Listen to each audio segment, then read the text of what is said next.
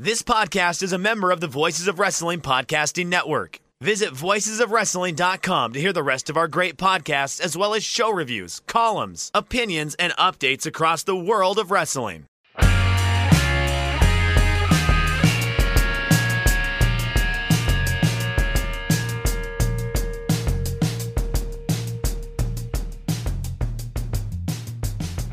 Right, stop what you're doing because I'm about to ruin the image and the style that you're used to. All around the world, it's the same song. R.I.P. to the great Shock G, aka also Humpty Hump of Digital Underground, who passed away this week. Young Jeff, a big Digital Underground fan. Uh, let's get the names out of the way. I am Jeff Hawkins at Crap Game 13 on the old Twitter. Chris Novembrino at DWATG on the Twitter at Shake Them Ropes. Also on video, should Jeff screw up the audio, YouTube on the Voices of Wrestling channel. Look, people, we need to we need to talk a little bit. There's a social compact between you, the listener, and me, the host of this show. Chris, not so much involved. Chris, could have been I involved I this. choose to abdicate from my part of the social contract, and Yes, uh, and this is as the, problem middle class. No, as the middle class, it's my prerogative. Well, th- th- this social contract is that Jeff, not not an audio guru. I know enough to be dangerous. I will screw up the audio once a week, once a year, once a week, once a year, Yeah, yeah, yeah. Weekly once a year, once a year. I'm going to upload audio where I've kept a track in that's overlaying because I'm trying to edit things together. Because you see, Chris strong armed me for money uh, to stay with the show or to keep producing the show. He goes, I'm not doing this show if I have to produce it. So you're going to have to do it. It's like, all right, fine. I'll use my limited but somewhat decent knowledge of audio tracks. So here's what happened, Chris, because this involves you and your audio. Man. Yeah. Yeah. That's my Seth Rollins. Oh, my Seth Rollins impression came out. Ain't that great? Um, you're not looking like Seth Rollins all clean. No, I'm not. I'm not. I, I was scared just of uh, not not taking Coward. that bait. Not taking that bait. Look, man, one day you just show up and Becky Lynch mistakes you for him and you're happy. Uh, Ha ha ha ha ha. all right, here's what happened. I have the show synced, locked, loaded, pared down to one track, ready to upload this thing, and I'm just doing one one click gloss over, and there's a space right at the end of the show. I'm like, what is going on there? So I give it a listen. And it's right as Chris is making his final point about Raw and also doing his plugs. And I'm like thinking, I could leave this blank space in there, get a few complaints that, hey, the last two minutes of Chris's audio cut out, upload this show and be happy. But no, not Jeff. Chris is already logged off for the night, off talking to cats, imbibing other things. So I take it upon myself to clip Chris's audio because I don't want the criticism of, oh, Jeff, that authoritarian in his heart. He he didn't want people to hear about don't worry about the government. Didn't No, but the hear people know that they can go to don'tworry.tv or get on patreon.com slash DWATG or check out the YouTube channel or on iTunes, on Stitcher, on Spotify. The people know that Don't Worry About the Government is available on lots of different mediums. And that's what's so great about the people. We have a smart audience and a very handsome, attractive audience. So, anyways, Jeff uses the Zoom audio to plug it in there, and he leaves the Zoom audio track on this new version. So it makes it sound like there are two tracks of Chris talking at the same time to Jeff with different audio, different points in the show. So I screwed up, all right? It happens. okay? I'm sorry. And this is this is what Chris and I talk about off air sometimes. It's like this is the only time I get show interaction. I could say some of the worst things on earth, and I've thought about doing that just to see if people are listening. But boy, I screw up that audio. Everybody is at my throat, and I, I look. I appreciate the audience because it means people are listening. But at the same time, I'm like, where are you with this awesome hot take I had or awesome, you know, this observation that that should blow everybody's mind or taking me to task about some opinion I had, something. Not audio screwed up. Do, do you want me? Do you want me to send you the uh, package I made last year about the joys of editing, no. so that you can? you- Okay, fine. It was a No, good no, package. what is it? it? was a good. What is Remember, I I I, ha- I threw this on. I was like uh, the best part about editing is seeing the smiles on the children's faces. I like quoted myself at the beginning of this package. Like, and then Yakety Sax comes in. You don't remember this? I think I do. I, I don't yeah, I, I, I, I found a way to work in Yakety Sax. I was pretty proud of myself. I, I'm, I'm waiting because because most people are good natured about hey Jeff the audio's messed up hey uh, by the way and you start getting as it hits the feeds of various services because it's it takes some time for the new copy to make its way but three hours later hey Jeff don't know if you know this your audio screwed up yes I'm an idiot all right stop it but, but at the same time I I'm- actually joined in the party and I let you know that the audio was screwed up too. so like it, it was fun. I, I I like feeling like part of the audience sometimes too, and this this was a fun experience for me this week. Well, well, the funny part of this is that the funny part of this is isn't the good natured people. It's the people who are like genuinely angry at the audio. screen. At- at- what at am this. I paying? What am I paying for? I'm like, it's a free podcast. You. I, you I don't know. what, what, what are you paying for? Do you want to pay? We, we What are we you gonna do to please no, me? we can help you with that, please. Yeah, yeah, yeah. I, sir, I am displeased with your audio malfunction. What are you gonna do to sate my anger right now? I'm like, it's a free dopey podcast by a guy who's way too old to be doing wrestling podcasting. and a guy who's kind of in it for the laughs. Let's face it, Chris. Chris likes this show, but it's, it's not. It's not a passion of his to talk wrestling necessarily at I, times. I would say that it is a fair characterization of my uh, in, passion for wrestling. That like it's like an important part of my life. Like He's looking for the love, though. Sometimes. me? No, I, I, Yeah. I mean, it, like I like uh, you know, I, I I can't say that uh, I am at my all time peak in, like interest level with wrestling. Like I, I, I would Yeah. say it's probably fair to say that I was more into it five years ago than now, but I still like doing the show and I like doing the podcast and like. I remain hopeful, but it's it's not like there's an untalented market of wrestlers. Uh, you know, I remain hopeful that good stuff will happen. I like the boys. I like I like wrestling. I like wrestling a lot. Sometimes, as we will get into, talking about some of the companies, yeah, occasionally becomes a thing. And with that, once again, uh, I will I will plug our sponsors because I did not do that top of the show. But once again, we are sponsored by Manscaped and my bookie. More on them throughout the course of this show. Starting with, I did not. We did not do a rundown before we hit on air. So let's see if Chris wants to talk about Trash Bag Gate.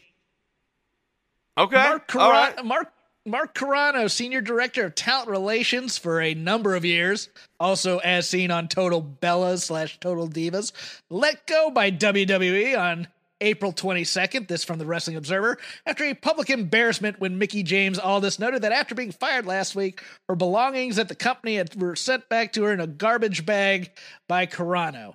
She wasn't the only woman who got her belongings sent in a garbage bag this past week. Multiple female performers have confirmed the same thing happened with them this week and it has happened in the past, some claiming dating back more than a decade.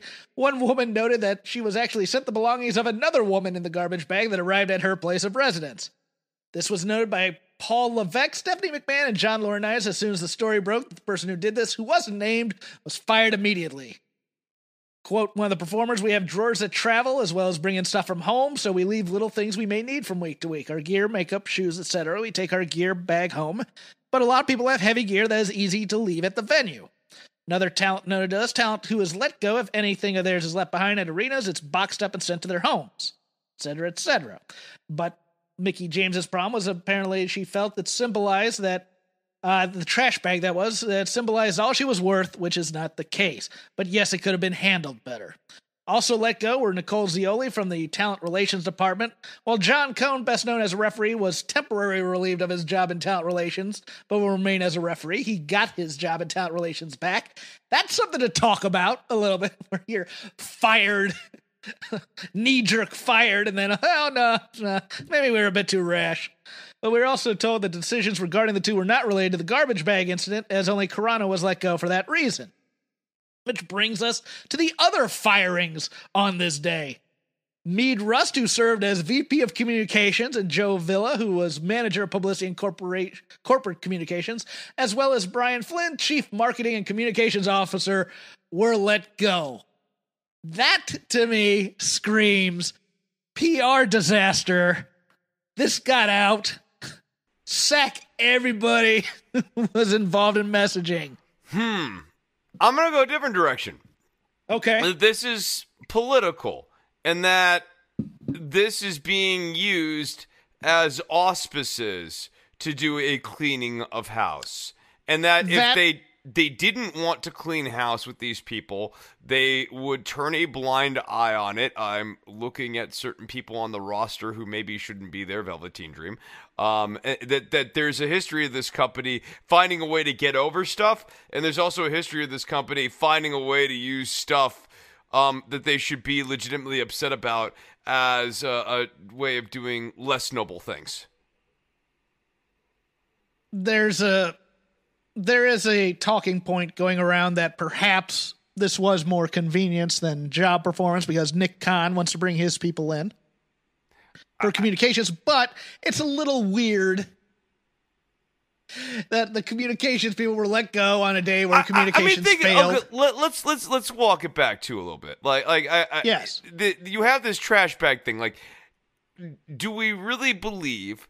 That there was a meeting of like multiple people all standing around Mickie James's stuff, and they're all No. looking at it, and they're like, "What are we gonna do with it, boys?" And, and one one person speaks up, and they're like, "I've got an idea, sir. We're gonna throw in a trash bag. No, let's have a vote on this first. Everyone's like, "Aye, yes, throw her stuff in the trash bag." I mean, I I think yes, there but that, very that little. makes it that makes it worse, Chris, because they were firing over perceived optics of a Right. situation. No, that's what I'm saying. I, that's why. That's what leads me to believe that this is political. I, I Okay. believe it is political because if you wanted to fire someone because you thought, hey, what you were doing here was kind of like somewhere between sexist and just bad business, um, then you would fire that one person. You might even name and shame them on the way out. Uh, in this case, they use this as like, oh, this is part of a systemic failure, and it's like not a systemic failure. This is a bad. This is a gross decision. I forgot to put in part of the story, which may have led to the communications department being uh, fired, and and this wasn't in the story at the time. But uh, Chris, on, on this day, uh, or yesterday, uh, the corporate account started tweeting out their new uh, their new ad campaign featuring Drew McIntyre and Sasha Banks for hefty trash bags. Uh, that Okay, uh, but the- that- look, no, no, no, no. But let let's wind this back again. Like they they got a new deal with hefty trash bags. I, how could they possibly have known that the Mickie Yeah. James trash bag story was going to Yeah. break at the same? So like, if you're really gonna lay this at the door, i- is WWE a tacky company? Guys, like tacky is understating it. WWE is kind of a gross company at times. Um, it while all this looks bad, though, if you actually think about timeline, it's hard to think that this is a grand way of like, well, we're gonna really dunk on Mickie James. The knock on the whole Mickie James relationship in those last runs, they didn't have any regard for her whatsoever. Like they didn't, they didn't. There wasn't much thought about it at all. I don't think it's spite.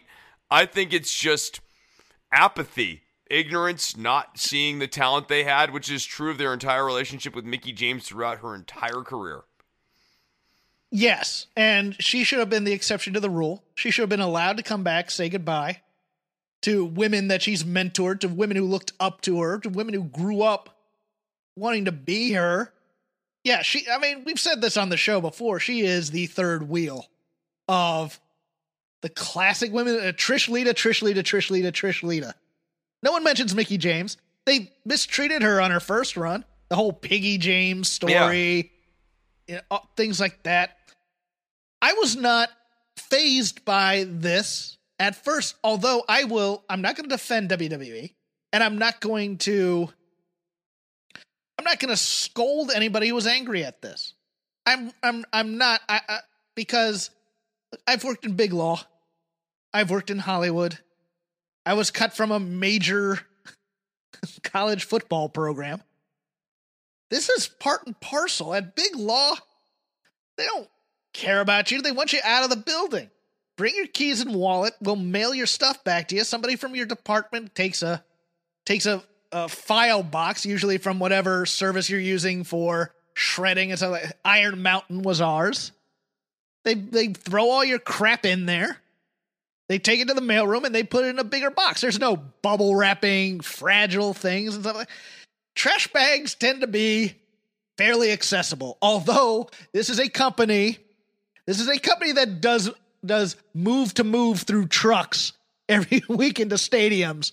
So perhaps they could have used a little bit more care, but I viewed this as no, trash bags are accessible. Send the intern down to clean out the clean out the thing and we'll send the stuff back to them.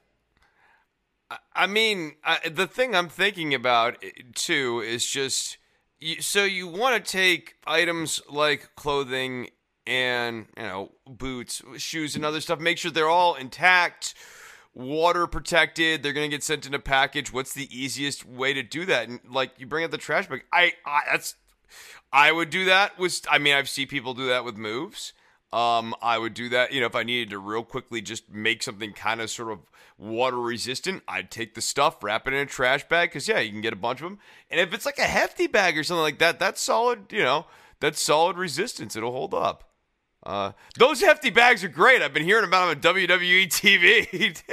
yeah, in sports, it was either a laundry bag or a clear bag, so they made sure you weren't taking your playbook or anything out of the office there my my locker was raided by other players who stole my shoes and you know because I it would know. be better I suppose if WWE maybe had like you know their own little like proprietary WWE stamped bags or whatever to send off the final goods a little more thought um I think this story is emblematic of like the kind of tactless way WWE separates relationships and like that is the that this I is reputation. Is this is reputation driven. Yeah, it's this the is... deeper truth about this story. It's not, oh, we think Mickie James is trash. It's that when we stop working with wrestlers, we generally don't treat them with a whole lot of respect and we send them their stuff back in like a bag and we don't even let them come in and get their stuff or say goodbye or anything like that. We fired people in our most profitable year by claiming budget cuts and we sent them their stuff back in a trash bag. Yeah.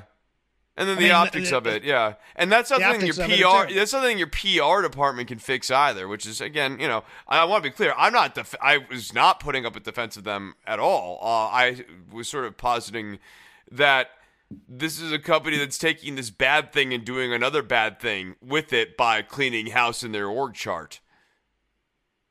Also, because eyes were on WWE, perhaps tying into this, Q1 call was on Thursday as well. Let me explain something to people because these calls are the same every year or every quarter. They don't say a whole lot. Things are going to be great. The thing that drives me nuts, and Chris, we talk about this all the time. Our metrics of what makes a good wrestling program and what makes success for a company are not their metrics for it. So these, for lack of a better term, I'm going to say dopes. These dopes who get on the conference call when it's time for Vince McMahon to speak and go, "Hey guys, are you c- concerned with, you know, how are you guys addressing the bad creative in this company?" They don't view it as bad creative, the, and they came back with this. What, what do you expect that the numbers are I, I, gave away the answer. I was going to say, what do you expect the answer to that's going to be? And it's going to be, well, if you look at our YouTube numbers, there's a lot of fan engagement right now, and uh, you know we don't see any issue with the creative. We don't understand this problem. You know, we're, you know, this sector is doing well, this, that, and the other. Social engagement. Peacock is very pleased with the oh. ratings they're getting. And they'd probably It's- argue there's a cause and effect relationship between creative and profitability. And if we're profitable, then is our creative Yes. really all that bad? Yes. I don't. Yeah, I, I, this is this is obviously a logical fallacy from anyone with a literary background. Yes. but but in a business sense or in a business argument, it is fairly compelling to the investor class. Yeah, this is getting on a McDonald's call for earnings and go, why don't you use better beef? Yes, you, you guys fundamentally your egg McMuffin sandwich has bad component parts, like the the egg or the How actual. dare you. The English muffin is not a good English muffin. The egg thing is weird, and like the bacon is not the best bacon. What are you guys doing about this? Why aren't you using American bacon instead of Canadian bacon on these things? Yeah, no, Yeah, it- I just- it's not what they think. It's just I I I, I I've, I I'm done listening to these live. I, I I didn't listen to this one live, but I heard that. Or I, I'm reading the transcript as our friend Sean Ross Sapp of Fightful is doing this, and it's like they ask about the creative, and it's bad, and of course Nick Khan, total pro, total all in on it. But look at our YouTube numbers. Fans don't seem unhappy. I, I And want him to re-raise. true. I want him to go further. I the- love the Fiend. We've never been better.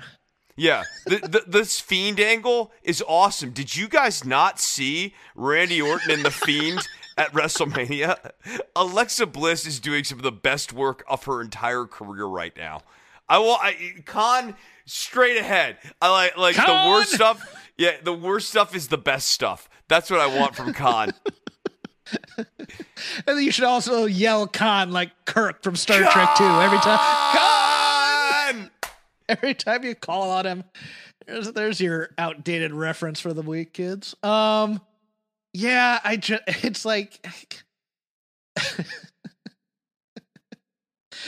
Yeah, uh, the McDonald's analogy to me works. Uh I, I'm I'm a little stalling here because I'm looking at my next note and I don't know if I want to go into it, so I'm gonna put it on you, Chris. Whether I will Okay. just state it, Okay.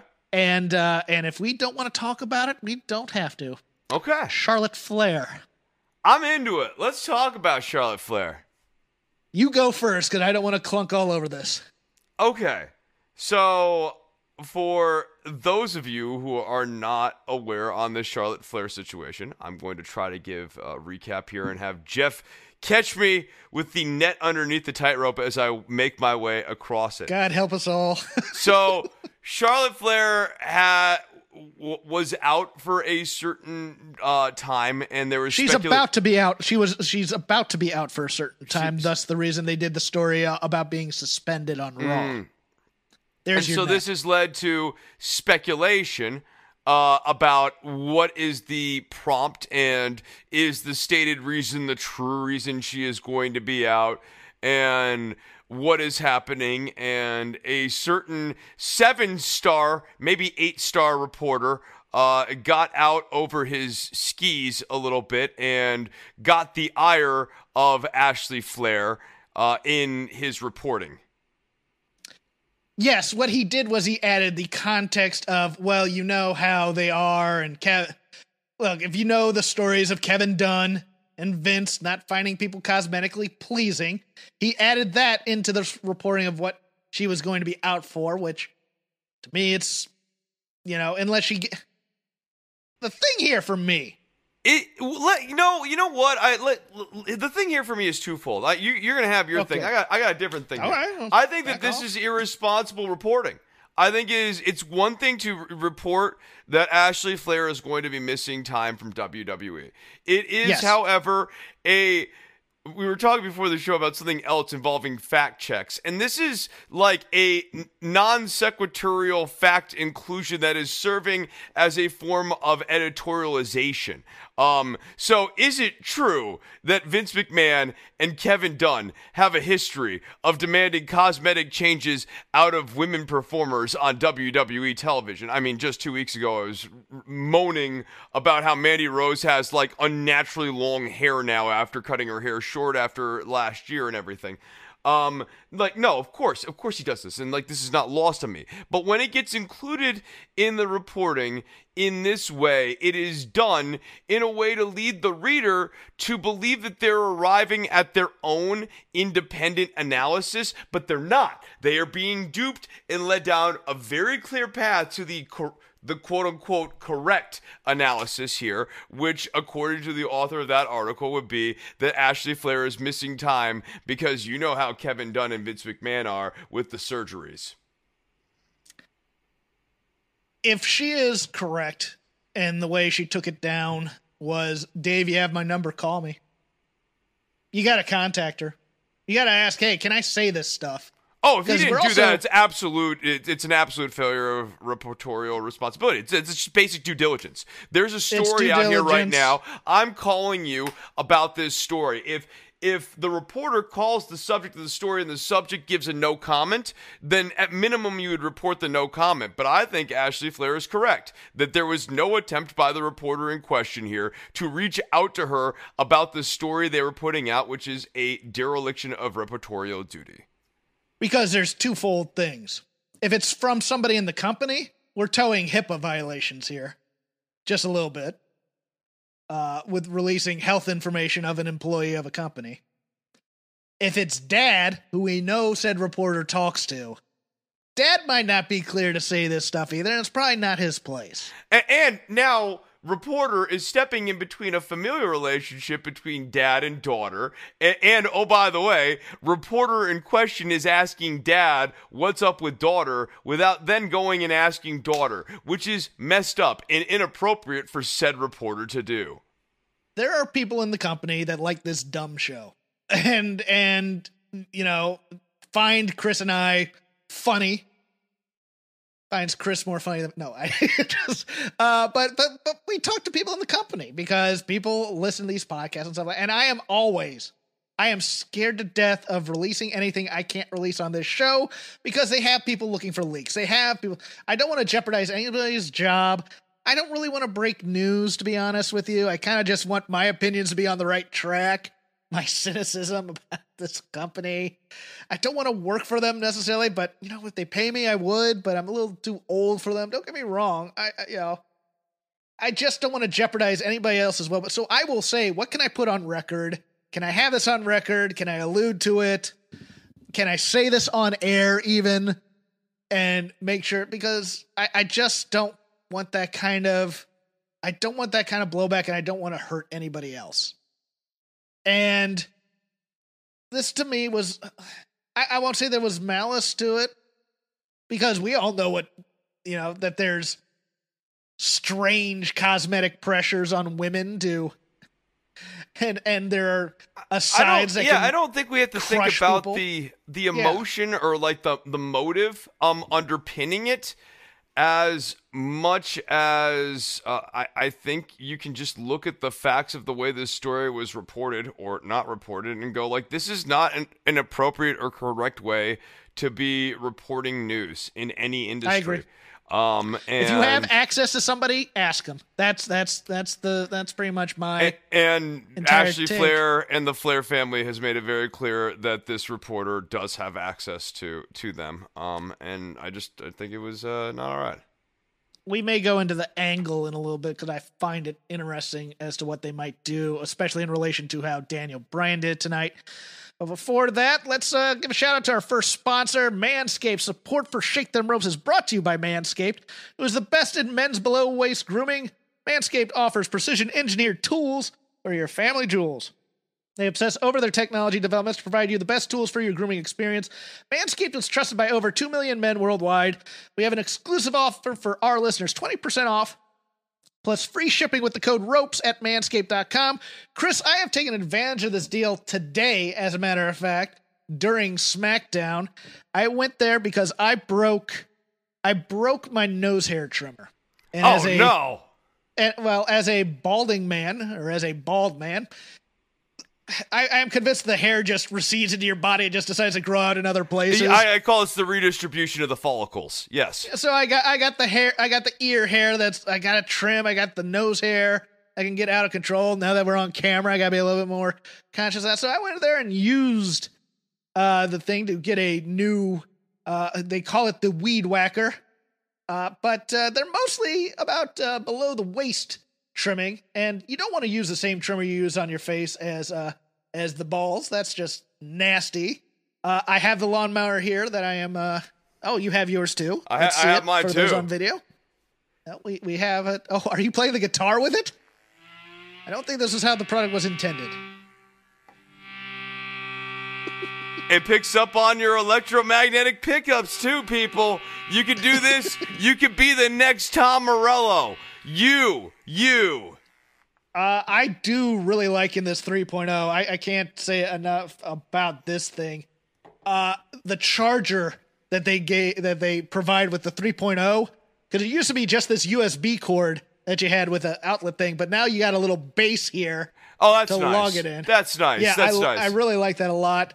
Uh, of course, we have the the crop reviver ball toner for although it doesn't, Uh, doesn't it- come it- up because all my background this is just a getting ghost. gobbled up by the background. But people, But anyways, this, this uh, is a, a it, valued razor. A valued This is still an this is still an audio show.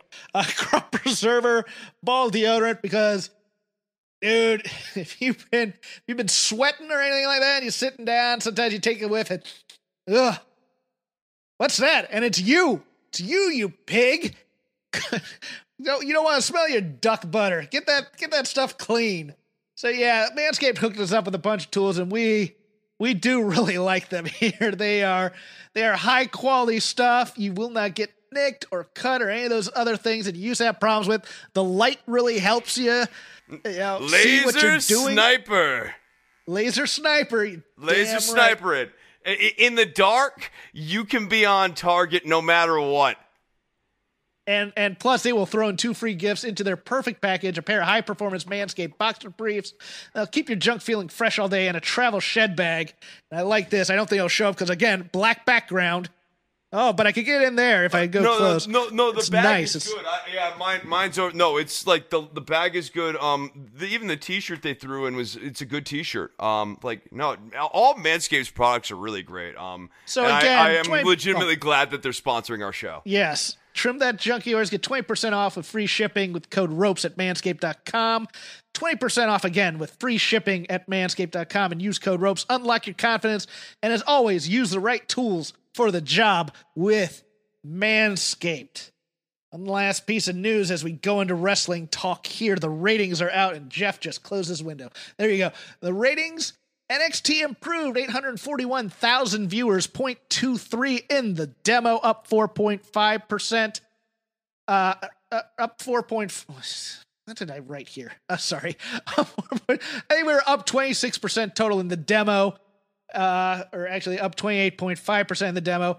AEW 1.104 million viewers, still second on their night, down 9%, 0.37 total, 15 down 15% in the demo, but that's mostly due to uh the challenge season finale they were going up against. There is a chance next week that AEW is the number one show on cable on Wednesday night. I think it's doable for them. I I think they could settle in at over one million. Um, which okay, so now kind of forensic We said that's the Mendoza line. We said that's that's the line yeah, of, uh, of they need to be there. Yeah, The Rubicon being crossed. This makes them a player if they can maintain above a million a week yeah, no, and grow um, on it. Eh, right, right. And Vince's initial strategy of sucking away some of the viewership appears to have actually been somewhat effective. Um, just with two weeks of that removed now, and with the smattering of that being removed when it was happening in 2020. Um, now, with all that cleared out of the way, there's room for them to run. Uh, it- it'll be interesting to see if they can keep it up. And I I think, you know, get get eyes on the product. That's good. Um, are you going to do the right things to keep eyes on the product? Uh, and, and we can get into AEW as they're kind of reordering themselves and uh, see if they're doing that.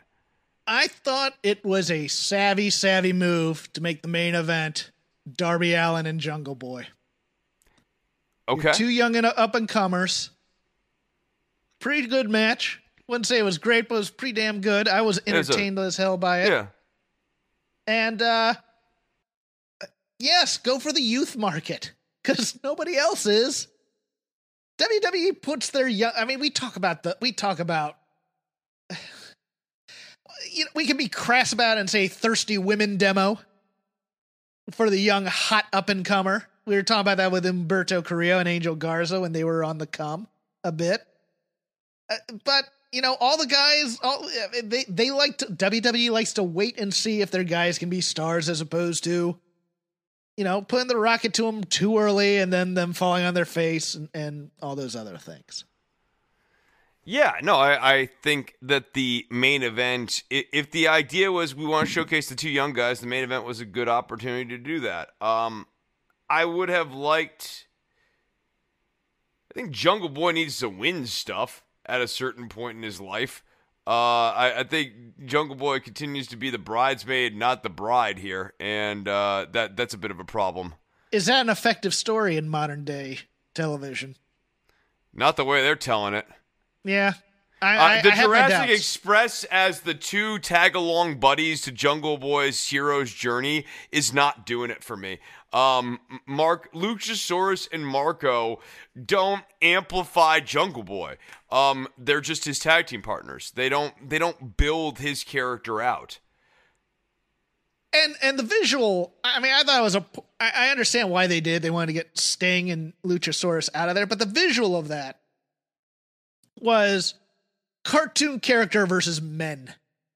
To me, I, I, I it just, I think Jungle Boy, and, and this feels like because it feels like Jim Ross has been forcing it this entire time.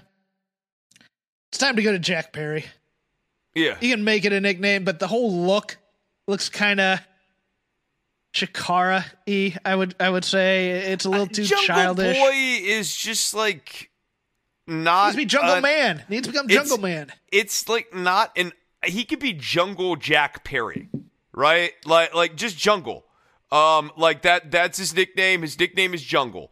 Uh, and you know Jack Jungle Perry. Um, you could have him have signature moves named after Jungle stuff. You can have an homage to it, but Jungle Boy is not a world champion name. Jungle Boy is at best a mid card champion yeah. name. Yeah. Uh I will I will give a I will give a comparison and this will make me a hypocrite in some ways. And I get that. I, I will be made a hypocrite, but you know, it's not the first time. The same criticisms people had about Bayley in her face incarnation on the main roster apply to Jack Perry.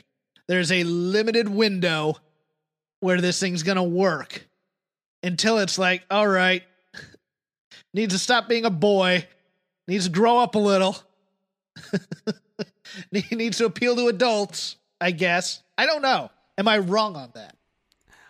I don't know There's probably he more to, juice to okay, this than so the he, Bayley thing. He doesn't need to appeal to adults. It's just like if you're gonna be the kids act, you are you're you're saying yes. North American ceiling. title and lower, please. Please yeah, put that TNT ceiling title. over me. Yeah, TNT title and lower, please. what, whatever. yeah, yeah, yeah, yeah, You know what I'm talking tag, about. Yeah. Tag title I, am going to be. We're going to be the tag team. I want the Lucha House Party to be like a, a Dollar General version of the New Day. It's the New Day yeah. with dinosaurs. Yeah, well, we start on AEW. Let's let's go through some let's of the things that we were thinking. Um, I know what I'm going to end with. So I got two other notes in here. Chris Jericho, perhaps for people who turned off Shake Them Ropes last week because they were mad at the overlapping audio and did not refresh the feed or get to hear or, it. Or think- just went and checked out the video feed, which you can find on the Voices of Wrestling YouTube page. oh, that was slick. Uh, uh, Chris had a very great great comment, Terry, and it got doubled down again this week concerning Chris Jericho. People are enjoying these promos a lot more than I am because I just. Your point last week was this, and I will sum it up for you and you can expound on it a bit. Is it's a style of comedy where the heels don't get a good comeback off of it. You know, they don't get. I mean, I, I assume they're going to win this match. I assume that's gonna unless they get a beat down during the parlay. And oh my god, I can't believe they did that. And then the babyface get that, but Jericho's style here is is not I just want to see these guys be fiery and want to fight. I don't want to see the jokes. I thought Santana did a pretty darn good job here in terms of his seriousness. I think Sammy's doing okay. Hager tried with the, you know, he had he had the straw thing in there. You know, the prop comedy was there, but Jericho's the weak link in these promos for me in terms of I. This is a blood and guts match, Dude, and you the are not taking this seriously. Is trying to make fetch happen. oh, oh it, it, it is it is so cringe to watch him force the issue on the pineapple. And i it's dad I'm- joke. That's a it, dad no it's, joke. it's dad joke. And like that is that's kind of an example of what i was getting at last week where it's like a thing that like how does mjf or the pinnacle react off of this? Like it, it is it's dumb. It's not funny. It, this is also like a new faction. And and i'm i'm with you. I actually my knock on all of the factions in AEW right now is different from I've seen other commentary on the factions and I basically don't agree. But my complaint with them is it's very predictable or at least I wouldn't say predictable. There's a very natural way each one of these feuds should go. And in each one of these faction wars. And in the case of the inner circle pinnacle one, the natural order of things is should be that Pinnacle ultimately triumphs. But I'm starting to think that Inner Circle wins the gang part of this, and then MJF wins the singles match part of this. I, I will say that for his part, MJF's promo was very good this week, uh, although I couldn't help but notice that he brought up the Jericho rub thing, which is might have been a talking point on this show at various points. I could not help but notice that uh, one Shawn Spears was not there. I get the feeling they're gonna that he's gonna take the loss, but then it's gonna be more of a beatdown on the inner circle. But they're eventually he's gonna get Zabiscoed out of the crew. I don't know. Um, do I go into my pinnacle point here because this is a good thing? Yeah, I th- guess so. I think Pinnacle has another problem and that Pinnacle is not the most elite stable in AEW. That's the elite, and you can't you can't have They're literally called the To- pinnacle. Pinnacle sits at the top. When the, Yes. Their tagline is "When you're in the pinnacle, you're on top." And so, like, what is Pinnacle going to do? They should be feuding with the elite. They should be Yes. feuding with, yeah, like they really should be. Like, it's what they, those guys have everything that what MJF and the revival and all of them want. They have all the gold. yes. It's like why why are we dealing with this inner circle thing? Because Yeah. it's not it's not quite personal enough. It is for MJF, and that would that would make this a little bit cooler. But you have two factions calling itself the best, and one clearly is getting second billing here, and it's it's hard to it's hard to rectify that in some ways. To me, I, I'm not saying. Well, well, Jeff, you know you can't have two top factions. It would be great to have two top factions. They're not built building this pinnacle as a top faction just yet. To me, No. And it I think long term the presence of the elite as a faction continues to pose a problem for Pinnacle because decommissioning the elite as a faction at this point is at minimum a quarter year away. Uh, they they are going to. Uh, I mean, Omega's got the pay per view up here. We seem to be setting the table for the Moxley, Moxley Kingston stuff. Adam Page might be getting back into the picture here against against the elite. Like it seems like the elite have a good three to four months worth of programs left. Um, meanwhile, MJF's group, which claims to stop be playing the with your cats and do the show. I have Chris. brought three into the show this week. I'm going for the cat trifecta, all four on the video feed, which you can find on the Voices of Wrestling YouTube page. Go and check it out, people. Um, but I think that um, we are at least six months away from MJF finally being able to insert himself into the title picture when I guess presumably Adam Page wins the title. I, like you know, I, I don't know who beats Omega, and then that's the other problem. It's not a quick line to getting the belt onto MJF either because you got to go from Omega, transitional champion. Do you really want to do transitional babyface champion? And then and then MJF. You could say, oh, we're going to put him in the chase, but transitional babyface in the chase after losing the belt, that is not a great slot. Historically, that doesn't play out well for the, the performer who gets tasked with that role. Um, so I, that's my problem with Pinnacle, as, as I think they're you know a fundamentally fine faction, but like I guess MJF needs to win the North American title from Darby Allin relatively quickly here. TV title. TNT title. T- TNT North whatever. They're all mid card title. I'm just gonna call them mid card title. mid card title. Call them yeah. Yeah. Yeah. Uh, Alex Abrahantes as as part of uh, Death Triangle. Penta says, "I'm another corner on this triangle." this is this is the dude who leaves the office job to join a motorcycle gang. I just I I, the lameness of the dancing, I don't know if I'm endeared by it or if I'm annoyed by it. What's say help help me out, Chris. Am I being too harsh on this? I for a, for a team with Penta. Okay. Who is sports so, he's sports entertainment Penta, Yes, right. right, yeah, yeah, yeah, yeah. Spentagon Jr. Uh I I like Abrahantes. I find if, if, I'm speaking my, my truth, I find him entertaining.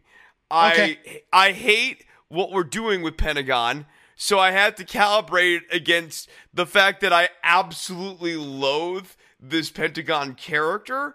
And so, in the context of this crap house Pentagon character, I like Abrahantes' inclusion in a more serious presentation of Pentagon, I would not want Abrahantes anywhere near him. But honestly, I wouldn't necessarily want Phoenix anywhere near him either. I would want Penta as a solo act, and like I, I don't think Phoenix adds to Penta's act. I like Phoenix.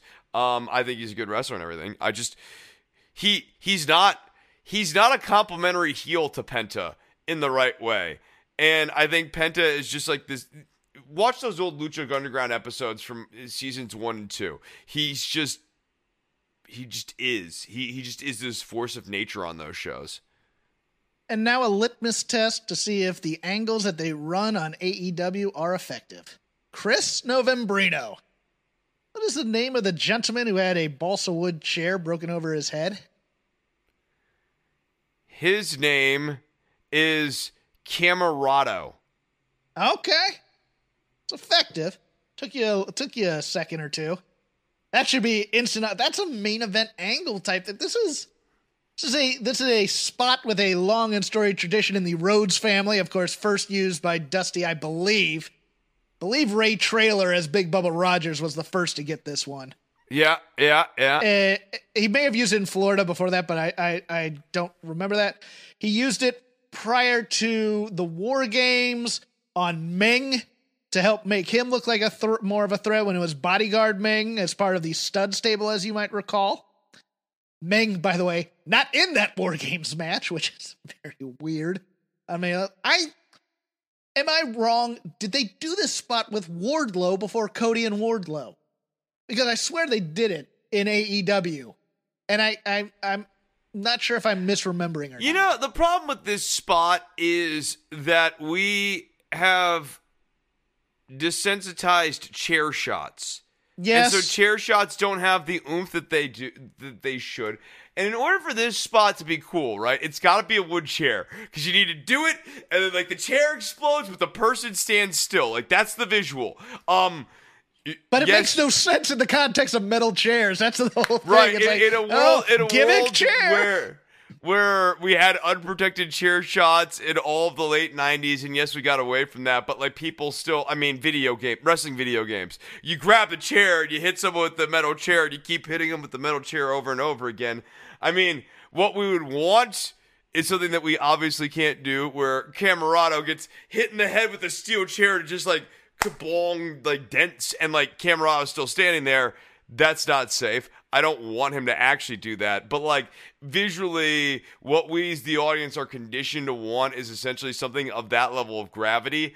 And so I I feel like the exploding wooden chair spot is out of time because we don't have wooden chairs as a regular feature of wrestling. You know, I think you're right. And I think also just moving on from that spot and doing the rest of the show desensitizes it too. If this had ended the show and you really wanted to make Comoroto a thing, like a main event type of thing, and the problem is he's up against the the Nightmare family, which this is a mid card feud. Yep. And this is not the time to pull out that that spot just yet. There are other things you can do. Now, when you want to elevate this QT factory thing as as a as a crew to be reckoned with, then you pull this out. But doing this mid show and going, well, moving on, as opposed to, oh my god, did you see that? And then just fading to black. I think that would have been the stronger choice. Yeah, no, or, or I mean, Marshall needs to cut a promo about Ogogo and Mm-hmm. Comoroto at this point. Um, I did really appreciate a go. I did appreciate Ogogo's as a Brit. I can't stand being here in America. There is some animus. really? You like oh, that? dude, there, there, dude. If you talk to British sports fans and like British people on the F4W board too, there's a lot of national pride in there. As to uh, you Yanks, you're uncultured. You're this. You're that. I know it's a trope, but it's real too. There, there's a lot, of, and you know, and I'll troll them. I go, oh, I don't, I don't talk to people in third world countries. We're not third world. you know, Uh, when I want to be yeah. edge lord, and I'm kidding. I But yeah, no, that's real. found it to be very uncompelling. I think it's weird that they, the guys Ogogo is saying next to, all affected effectively from America, he's like, America sucks. And like, they have no reaction to it. And QT's just like, I'm going to get you your money. It's like almost like not, I mean, there's people who aren't particularly political, but like, th- this was be beggared belief uh, when it came to the level of apoliticality to have someone just be like, America is a crap country that doesn't do anything right, blah, blah, blah, blah. I hope you get paid, good sir. Uh, like, come on. I, I don't know. I, I, appreciated it. I, I will disagree here. I like that he's. I like that he made number one. He made it about money, which is a good thing. I, I'm I here for wrestlers making things about money. wouldn't mind that But part. I also don't. I don't also. Do, I also don't want a deep, deep introspection about the issues of the Labor Party and. so, Dude, this is the other thing is I just don't like I, I don't want to beg the question of well what's so bad about jingoism. it. You don't want it. You don't want jingoism in your wrestling. No, I think it ends up being. It's not that I don't want jingoism in my wrestling. I'm not like, you know, oh wow, I, I never want to see a Nikolai Volkov match ever again. Get that crap off my TV. Cancel. Oh, I never want to see a Nikolai Volkov match Well, again. no, Those those, are those, no, those, those things stunk. Yeah, like that's why you don't want to watch any of those. Um, but uh, what I am also saying is, in these times, it is really hard to tease out further some of these storylines. It sounds like on initial foray, okay, British guy who hates America. Easy, home run, classic wrestling trope. But when you gotta do the week to week of like, what does this British guy not like about America? Uh, all, all it, it, you know, your it- fatty foods and your yeah, and your good dental care and your yeah, yeah. No, you know all the tropes of the British heel. yeah. It, Come it- on. it's tricky to update that into 2020 with the way politics are these days. So I don't, I don't think it's as um. Your five percent tariffs on steel and Yeah, this is Yeah, stuff that, really gets people. Yeah, yeah, yeah, yeah, yeah, right. Yeah, no, I, yeah, exactly. Uh, so I, I your don't know. two thirds needed to propose a constitutional amendment. Screw that, people. we need is I can't believe you guys don't have a House of Lords. Uh, that's what I want. Uh, go go cut some promo. n- Darby. oh, where are your knights? Where are your knights? I've been Oh, no, looking see, all the- over. Yeah, yeah. That's the dumb way to do it. The smart way to do it is like, where's your bicameral legislature with? where's your shadow parliament in the front row of your House of Lords meeting? Yeah, I uh I don't have anything else for AEW. Do you have any notes? I mean, the Christian Um, match was okay. It- uh, the Christian match was okay. It is is a fair way, but he looked a little gassed at the end of it. Outwork everybody. Uh, uh I don't know, maybe work on the cardio. Um, Sh- Shida and Tay Conti, I thought was Oh, pretty God, pretty how did I good. Go. Pretty good. Go. Yeah, uh, I, I look. Uh, there are a few points where Shida and Conti kind of weren't perfectly in rhythm with one another, but like.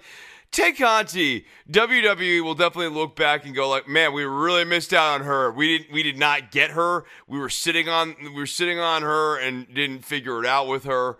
Um, I think she's really good. Uh, I, I enjoyed Dark Order politely applauding Shida as she came out. I, I like, I like. I like what Dark Order has become in a weird way. Uh, I think I think that having a feel good babyface faction is good. Uh, that you can actually get behind, and yeah, I, I like I liked this match. Um, Shida is not a great narrative delivery device. However, the in the ring stuff with Shida always vastly outperforms her acting. Yes. Yeah, and plus she's translating things in her head to you know second language and then out. I thought t- I Tay Conti I thought was fantastic in this match. I'm gonna one up you. I, I was she perfect? No. Was she Sasha Banks? No. She was damn good here, and she she was made a I think she was made in this match. I don't know. I, you know it, it's if I'm Tony Khan and I'm in the back watching this, I go after Britt the person I want with this belt is probably Tay Conti. Unless somebody else comes along. I would be looking at that. Yeah. Not that I want not that because I because I do think Britt Baker's taking the belt off of Shida. Yeah, it's I think, time. Yeah, no, I, it, it- it's time. It's time. No, no, she she does. In a way, she has been a perfect babyface champion. She's great. um, yeah. be, yeah, because she's sort of flavorless. Um, I don't, and I'm not trying to say that super pejoratively. Um, but No, she is sort she I is sort of saying. flavorless, and like I think it, it makes the transition to Britt the heavy character. Um, like uh, like a real good contrast, and Britt's great. Um, and also, yeah, I, I think that there's real intrigue between Tay Conti and Britt Baker as a match. I think they'll have a good match eventually. Um, you know, I think Conti will have a good match against Thunder Rosa on on her way too. The good thing about Shida is that she is like a screen for which Britt Baker can project upon to make her even more of a heel. Shida's just a good person who works hard, you know, defends her title against all comers, will defend against friends. And Britt's the big baddie who's going to take it away, and then she will get heat for that. and, then- she's like a bad friend too. Like she's she doesn't she just sees everyone as an equal. Um, like even people who are on on the a- AEW rankings beneath her, Shida like looks at Tay Conti as her friend and her equal and like someone she respects. Britt Baker doesn't even know Reba's name. Yes, it's Rebel. Is it Reba? Doesn't matter. Whatever, uh, back to back to Tay Conti. I believe this was her longest match of her career, and I think she she didn't gas. She did perfectly fine. Yeah, she probably forgot a spot here and there, but Yep. I will forgive it. I thought, man, uh, you know, if Statlander has half the stuff that she had before she left, Riho coming back in. There's some free agents on the market you could add in here and and and season it. This women's division is is coming back a little bit strong. We still have, you know, we saw a big swole in here. Isn't bad? We have and we have some youngins in uh, Red Velvet and uh, uh, forget Kylan or whatever her name. The the the taller woman that's with her in that in that stable because they now have they now we now have female stables in the women's division. You know, we have uh J- we have Jade Cargill and God knows how we're. Okay, I'm going to ask this: Would you? Well, I guess we we have to have Cargill get seasoning, right? We we can't can't just put the title on her and have her take it off of Shida. No, have to no, give it to I mean, Britt? the, uh, the- you have. To, I think you got to give it to Britt because I, I like Jade too, but you got to give her seasoning. And the the thought of giving Jade lots of long matches with all these different people up and down the Yeah. roster, I think is, is too much too soon. Got to keep building her. Got to keep Yeah. getting longer and longer and longer matches. Yeah, bring in yeah. some. Jeez, bring in a Mickie James. Bring back in a Serena Deeb. to have her guide through her first couple of long matches, see what she has. Yeah. No, I, I, w- I would agree there. Anything else from you on AEW? Um, Billy Gunn uh looks pretty ridiculous for a guy who is in his mid fifties. Uh, like he, he- he's the visual of him going in there and fighting while his kids cheer him on is a little ridiculous too, as we haven't gotten a lot from the other members of the Gunn Club, yeah. other than Elevation and and yeah, I get uh, that. That's uh, I mean, he it's looks not a compelling story for me. no. It's not a compelling story for me. I don't really care about Colton and Austin and yeah, no. It's not good that Billy's the most interesting member of the Gunn family still. Um, at 57, we should feel good. We should look at Billy like Bullet Bob Armstrong. But like we like Brad and we like some of these other young up and coming Armstrongs, and we're not necessarily thinking, "Oh man, Bullet Bob's gonna have another match." Uh, If Bob Armstrong were doing better living through chemistry, like uh, like Billy Gunn, I'm not saying that as a pejorative. I'm saying that as well, he got caught doing stuff like this. no, no, he, he totally no, he totally did a weightlifting competition and then got disqualified for for doing performance So- so- enhancing so- so drugs. don't Like, get on me about doc- this because, no, hey- that's documented. That's 100 percent documented. Because trust me, it's not like I'd be more. I've thought about it at this age too, doing some little HGH stuff, you know, to get the get the get some testosterone therapy going to, you know, have my youth for once because that was taken from me horribly. Uh, but yeah, uh, what I'm saying is, yeah, if, if, if Bob Armstrong looked like that, he would have been monster over, probably just doing the wiggle the butt stuff. But there's something to be said about being the 57 year old that legend that people want to root for. Yeah, You know, Th- th- that one last run thing that uh, that guy who's going to sacrifice himself, you know, for the good of the company or something like Armstrong would when he was commissioner. He'd come back one time, probably get beat, come back in a mask and trick people, eventually be commissioner again. I, you know, I like that, and I understand what Billy was doing here, and I thought I thought he did a good job. I. I don't see the value in building up QT Marshall, to be honest with you, especially if you're, his guys are going to cheat for him. there the too. match. This, this is the other knock-on factions. There are too many in this sense. Like, where is the factory in the spectrum of heel factions right now? They're at best the third. Uh, they are second from they are second from the bottom with that Yeah. Doctor Luther Serpenticore one being at Right, the bottom. yeah, I yeah, right, right. No, they're above Dr. Luther. Uh, but they are um, definitely below Pinnacle, who are in the middle. Uh, the ironically named Pinnacle, and uh, they're below the Elite.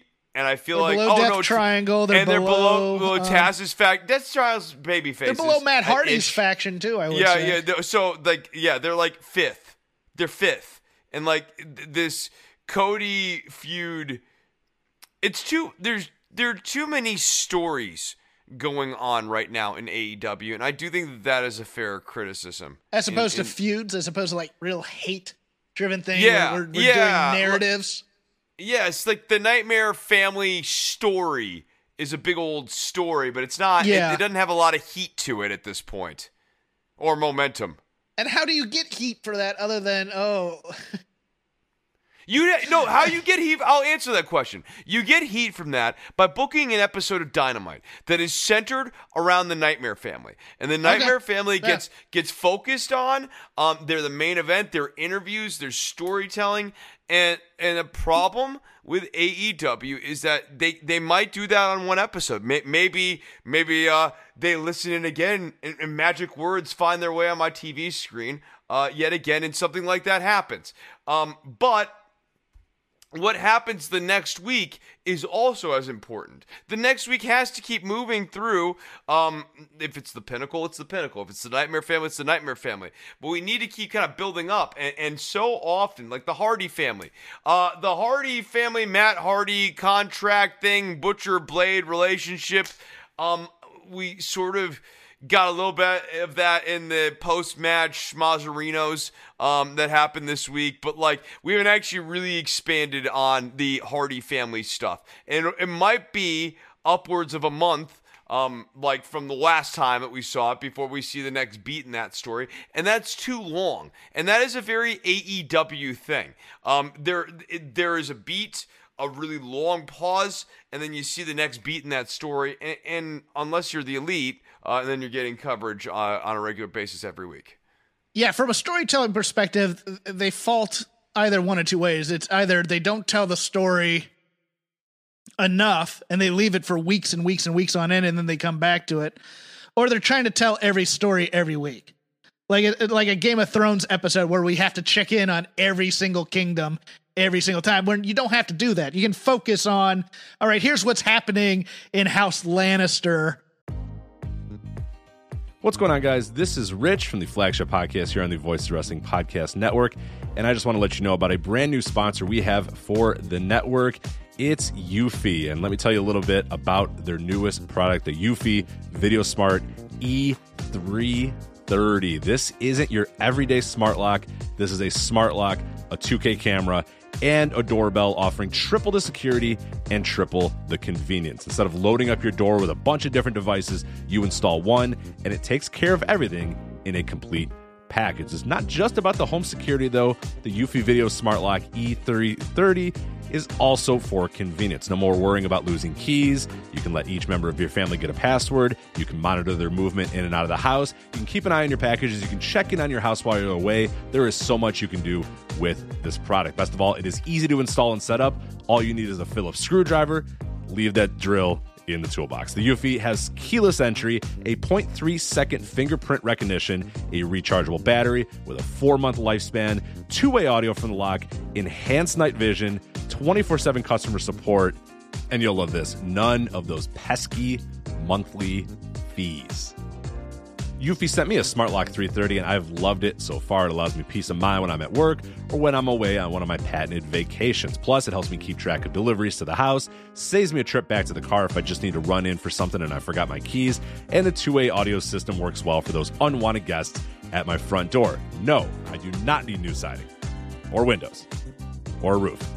Thank you, though. You can simply tell them you aren't interested from the comfort of your couch. Now, are you ready to ditch the others and join the Eufy revolution? Of course, you are. Get started today by searching Eufy Video Lock on your search engine of choice. That's E U F Y Video Lock, or visit eufyofficial.com slash video lock to see how you can finally, once and for all, gain complete control of your door. Once again, that's E U F Y Video Lock eufyofficial.com slash video lock.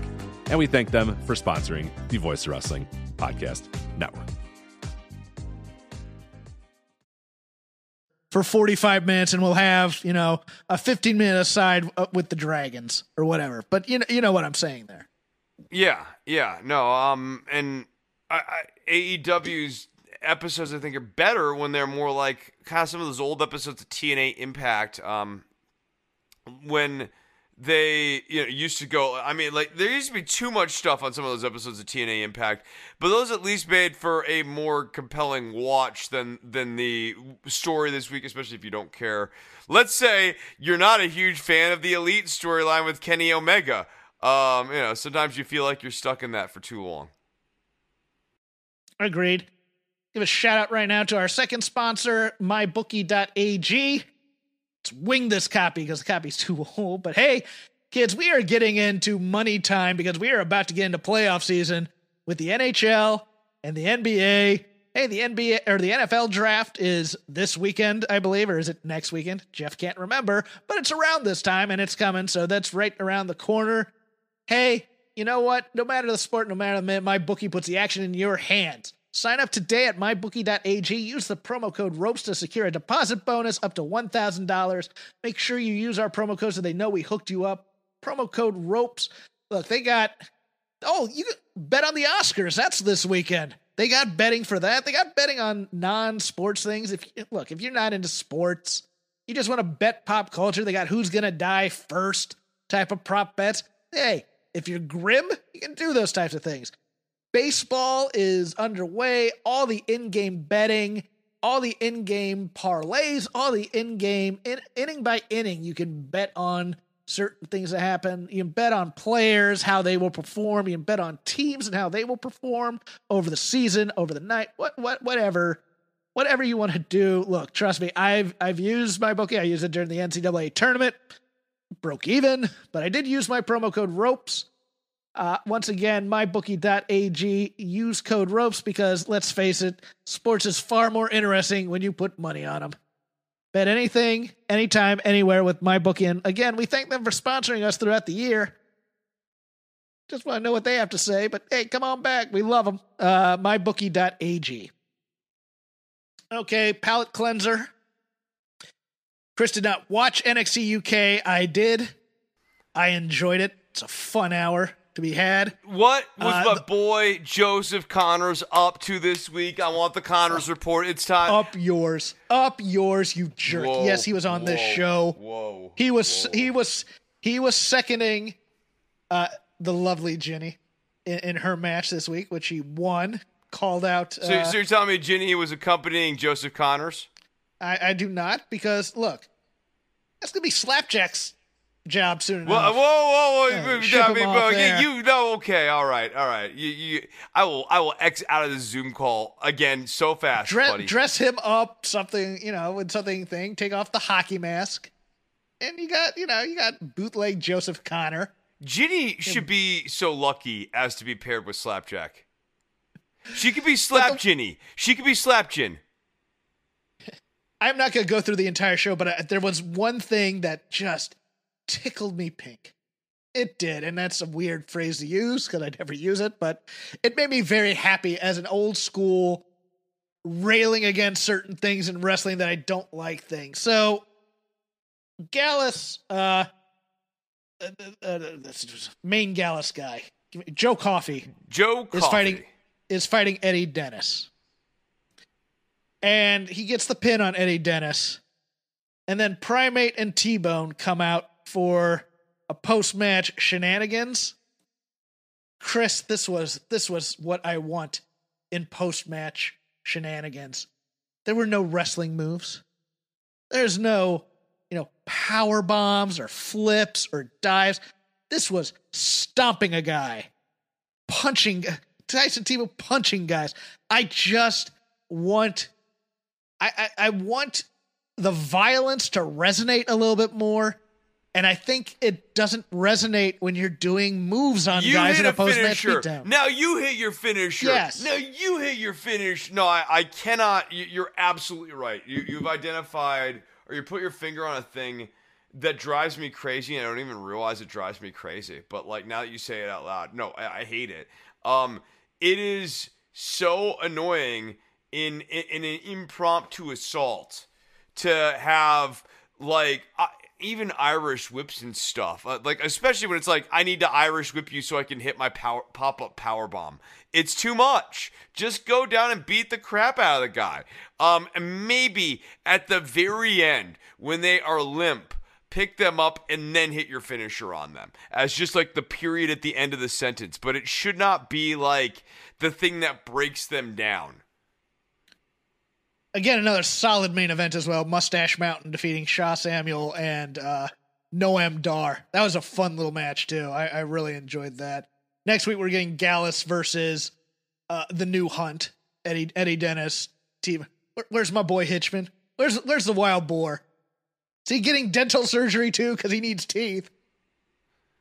You know Plastic how Vince and Kevin Dunn, plastic- fi- plastic surgery Vince and Kevin cover. Dunn have been very critical about certain performers on the roster. Jeff, I'm not making a statement one way or another. I'm not telling you any reporting I may or may not have. I'm just saying Vince and Kevin Dunn have a history of being critical about the cosmetic appearances of people.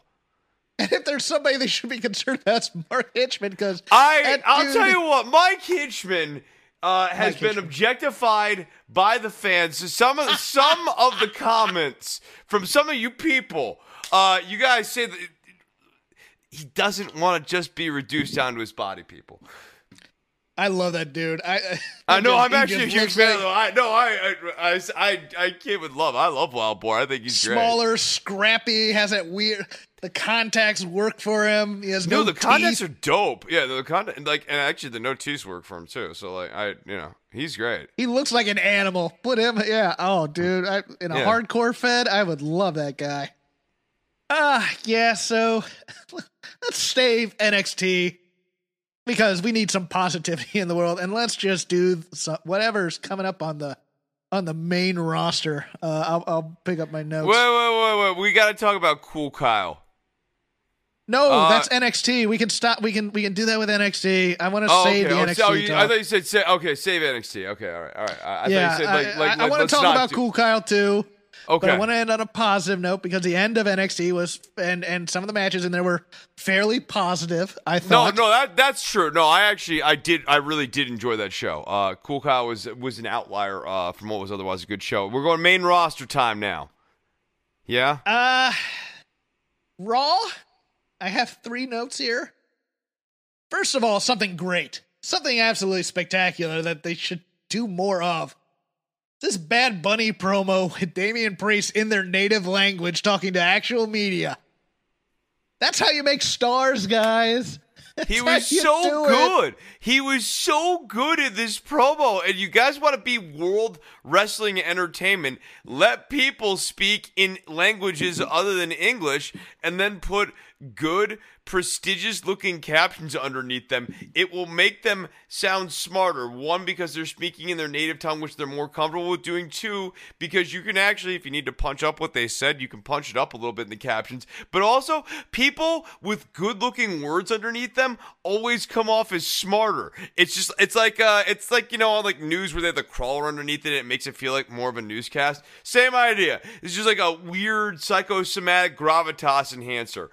And I thought Bad Bunny's English promo from a few weeks prior to WrestleMania wasn't bad. This was way better than that. And it got across even more that this guy absolutely 100% l- loved being a part of this whole process. And I thought he was great. Um, I, I want more of it. Yeah, I agree. Vince McMahon got into the office late. By office, I mean the arena. Yes, on on Monday afternoon, started tearing up the script, as some of you may have noticed, because plugged for this show originally was Randy Orton versus Braun Strowman. That did not happen. In fact, it felt like they were going to be doing the same show from last week because it started out with Drew McIntyre and then Cedric and Shelton versus the War Raiders. Adnan Virk, week two, not not showing himself in glory by calling calling it again the Viking Express when it's the Viking Experience. He's trying. I don't. They have a horrible I- name. The Viking Raiders are horribly named. Yes, the War Raiders would have been better. I agree. It's, uh, my other note, I is this this Riddle Orton match. Now, don't get me wrong.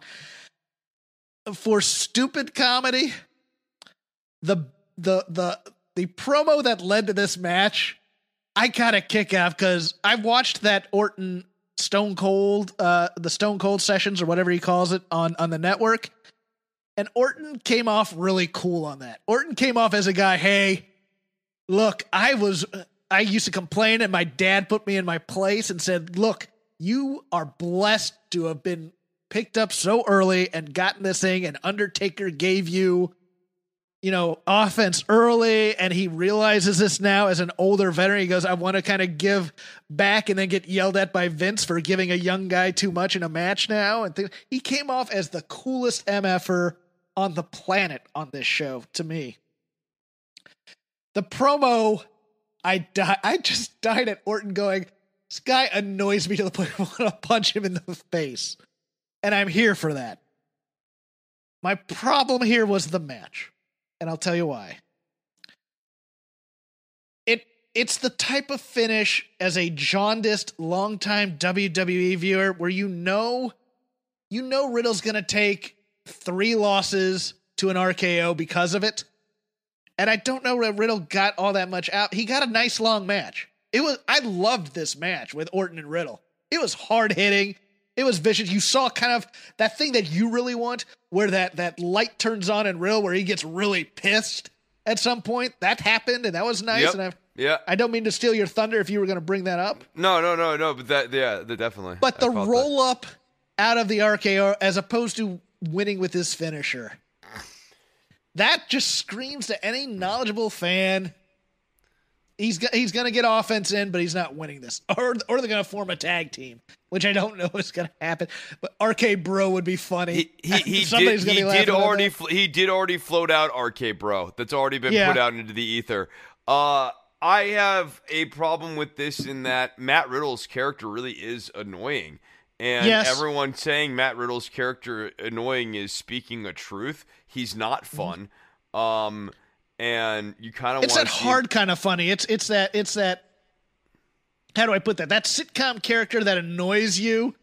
That was at first popular. It got the big crowd laughing stuff, and now they're going to put him in every episode. It, I don't want to no, say Poochie because it's not quite uh, you were gonna say no, it's not quite Poochie. I was going to say Urkel. like, I was going to say Steve yeah, Urkel. no, he, he's a bit of a Kramer. Steve Urkel. Yeah, it, it's we need we need Kramer in every single episode. Sort of like we need lots of Kramer. What's Kramer doing in this scene? Harpo does something funny in the script of the Marx Brothers type thing. Yeah. Uh, or, I- or I- early iterations of Bart Simpson, where it was like how Cowabunga don't have a cowman, and he didn't like actually have a real character. It was just catchphrases. say the line. yeah, yeah, yeah. Say it. Uh, Say it. So, yeah. Um, I like this match. Uh, I thought that Randy Orton should be able to counter a rear naked choke into an RKO. I know it's like a really weird small quibble, but like it just seems to me that a Randy Orton of all people should know how to take a sleeper hold and turn it into a cutter. Um, but I actually really enjoyed the rear naked choke spots. I like that Riddle Yeah. tenaciously kept going for that. Um, it was a fresh pacing. I, I like it when matches in this company don't have the WWE blocking, where the like pattern. Yeah. Yes, there's like a there's like a way that people move and locomote around the ring that that it, it reeks of you've only ever moved in a WWE ring. And like the thing that makes Riddle's matches nice is that like he he definitely doesn't do that. Riddle doesn't care about osmosing that. He's just trying to have a match inside of those lines, and it makes it feel like more of a match. And that is a consistent hallmark of Riddle's matches that I think is a real virtue of his. I, I agree. I, I get so done because like you can watch a Seth Rollins match now and know the beats. Here he's gonna and it feels like and this is goes to the Tanahashi criticism of WWE as McDonald's. You're gonna get the same thing every time, you know. Here here's this thing. Here's, Seth does a dive, Falcon Arrow kick out, this, that, the other. You know, it, it's uh, yeah. I get done. This didn't feel patterned. They smacked the crap out of each other, which I dug. I mean, Randy Orton was taking some chest chops. He ain't taken in a while, and that that chest, it ain't been chopped like that in a while. I I enjoy. I, this was a manly, meaty, hose me type of match, and I, I really no, it, it. it's a reminder that Randy Orton still has a lot left to give, um, even at this at this stage when he wants to, um, a- and will have uh, plenty left to give for a while because he doesn't give a lot all the time. then Elias beat Kofi Kingston, your former champion. I, I And- mean, I, this really put Elias on the map, though, right? This was given the the appropriate time to really linger uh, and Really for us the to rub to Jackson yeah, really, really. I, I thought I thought Kofi, and the worst part was just like a back and forth match. Like every time Kofi gets stuck in one of these back and forth matches with like Scrubzo Magoo and whoever Scrubzo Magoo's buddy is uh, for the week, it's like it just it just drags Kofi Kingston down one step further. Uh, like like it it feels like he was never world champion. Yeah. Doesn't anyways to me. Need to get away from the New Day branding with him as champion to see what they had. Yeah, yeah. And, Um, yeah, well, I mean that's that's a problem plaguing Big E now too, in my opinion. Because Big E doesn't feel hot anymore either. Uh, the only other thing I had on Raw about that was uh, oh, th- yeah, that and then uh, God, again, we're gonna go through this a bit. I think with SmackDown, less so with NXT this week, but the Supernatural stuff. Oh, the Alexa thing. horror movies are fine tropes to follow, but supernatural things in wrestling are bad. I don't care how well the Undertaker worked. Biker Taker and Reinvented Taker worked better to me in terms of longevity once the supernatural stuff died a death, which it had to do naturally because fans didn't like. it. But yeah, oh, I pushed that bitch and she broke her arm. you know that, that, that and there's no This story's just not I- interesting. I like I you well, there's no I- the- control group. the there's no control, I, there's no- right. Yeah, but There's like no thing for which the horror to affect in terms of you know you know there's no camp where where the teenagers go to make out and don't watch the kids swimming and stuff and then all get stabbed to death so you're shocked by it it's it's just I, I guess that was this- supposed to be Nikki Cross, but Nikki Cross is so far in the rearview mirror that like I don't think it's e- supposed to be her I'm not I sure have- about that. I thought it, I thought it was last week, but now I think it's just Alexa in a mask, in a fiend mask. yeah, I, I, it's just not. I don't know. Uh, it, it just it just lacks. Uh, there's no inspiration behind this. It like when they are writing this stuff, it seems like they spend a ton of time thinking about the visuals, and think not in the slightest why those visuals would need to be there. Like, wouldn't it be cool Like if Alexa ca- films. if, if, if Alexa came out of a Jack in the Box, wouldn't that be cool? Yeah, I guess. Now, what it actually makes me think of more is it's like Twin Peaks without any of the intrigue. I just how about Alexa comes out of a jack in the box? You mean box like structure? Yes. Oh, well, yeah, build it.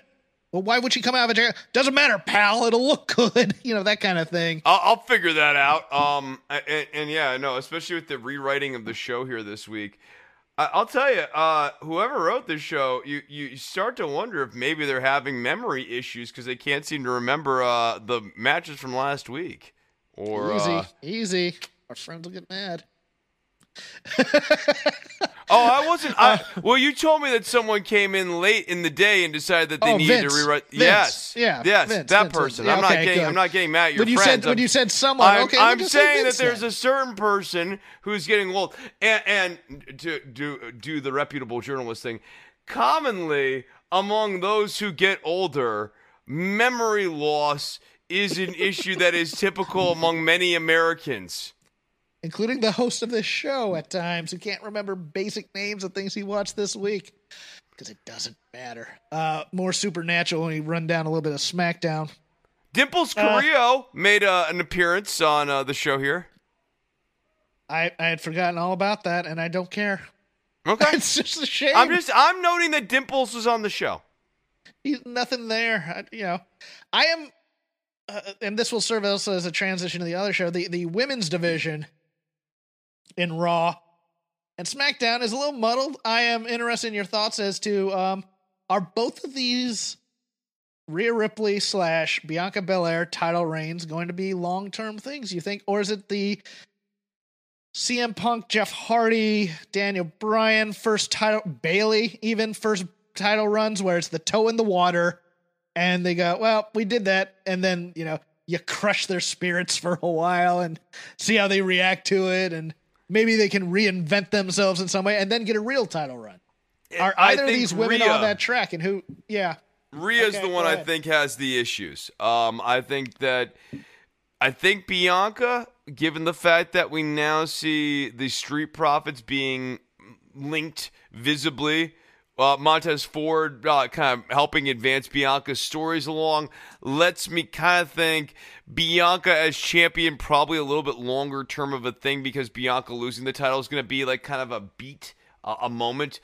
Whereas Rhea, I, I mean, look. Uh, is she a babyface or a heel now? That's I- my question. I'll, tell, I'll tell you what. I, I, the, the thing with Rhea that scares me is it it just like we we opened the show talking about Mickie James, and it, wasn't malice against Mickie James. It was having no real thought about what we're doing with her one way or the other. And I really worry that with Rhea, it's like they called her up because they knew they had to call her up. They're like, well, the right thing to do is to call her up, and they're not wrong. Uh, you know, she's not they need getting to do it younger- because of. Well, they, but well, you they need need to do do it it because of the Charlotte reason. thing. Yeah, They, you- well, you- they you- had to do it for the Charlotte thing, but they didn't have a reason in story to do it. See, yeah, Yeah. Charlotte, Charlotte and Asuka was going to be the match at Mania, right, right, and so Or Char- I- actually, Charlotte and La- Charlotte and Lacey before that, probably, or who knows. So And this really does Charlotte feel and like a rudderless ship, and Rhea has been launched a couple of times here um, at this point. And I want to be clear yet again: this is through no fault of Rhea's. Um, this is just like this company has no plan, has seemingly had no vision for her. Um, and or the people who have had a vision for her have not been able to successfully pitch that vision to the one person in the company who it matters. I don't mind tweeners. Rhea hasn't done enough to establish herself as a tweener just yet. She's not she was good a enough baby promo. face. She's not good enough promo to be a tweener. That She makes was a baby face the first two weeks, and then she became a heel when she threw a table at Asuka, and now she's trolling Charlotte, who's an obvious heel, who is. I found the Charlotte part talking to Asuka a little problematic, and I am not that guy who's that sensitive about such things. But the baby voice to an Asian person who can't speak English, bit of a problem. I I uh, mean, it. it You had your eyes open. I thought you were going to say something. no, no. I mean, I had my eyes open just because, like, I, I agree. Like, I, I was watching that. I was kind of like, holy hell, we're doing the oh. I'm gonna say it. She also did the "I'm going to say it louder to Very you because you're slowly foreign." and Very loud. slowly and loudly because you're not foreign. You're also mentally deficient. like, like, no. I, I mean, it was weird and gro- and I don't think it's Ashley Flair's instinct. I think that's what's getting scripted for her. Um and yeah, like I, I I did not I did not enjoy that. Um and and it, and it goes into a steady issue with Asuka's presentation. I also like I think it's weird that like some weeks they got her doing stuff in English, some weeks they got her doing stuff in Japanese. Like I I don't know, man. Uh, yeah, and then the and then the kind of the blocking of this again. Okay, Rhea just beat Asuka, and now she's coming to interfere in Charlotte's match with Asuka, but she's interfering with Charlotte and probably interfering a little bit with uh with Asuka in there. It's just it's like we have this character is still brand new. She came in and she just knocked and she she got a huge debut by winning the title at WrestleMania. Let's get some motivation in there. Let let's build why this character is here and why she's important, as opposed to, hey, you saw her lose to Charlotte last year at Mania, and now she's back. You know what she is? She's the problem we were discussing with the Fiend, only like in a person. She is a look without an actual character or a premise that underpins it. Like Rhea Ripley, she looks like a million bucks action movie star rocker. Like eh, eh, like we got a vibe off of her, and literally no characterization on the main roster and it's been eons since we had any real characterization of her on the NXT roster. I have no idea what makes this character tick. I don't know why Rhea Ripley wants to be here. She's not even Shotzi Blackheart where she obnoxiously brings up her dad, but like at least there's like a reason she was doing that and it's kind of like nice and sweet or whatever. But like I can re- recall character notes about Shotzi, um, and even Zoey Stark's weird glossed over pass. Like Rhea has nothing. I, in- my head, it's a giant question mark about what is this character's past. What you know, what is their future? What motivates them? What drives them? Like what? What punk bands do they like? Uh, you know, I, what? What is the point? Why Rhea Ripley? Um, and it is it's the fiend Jack in the Box, and Alexa comes out of it, and we don't know why. What's what's Shotzi's uh nickname or thing? It's like you just I gotta love my say- dad.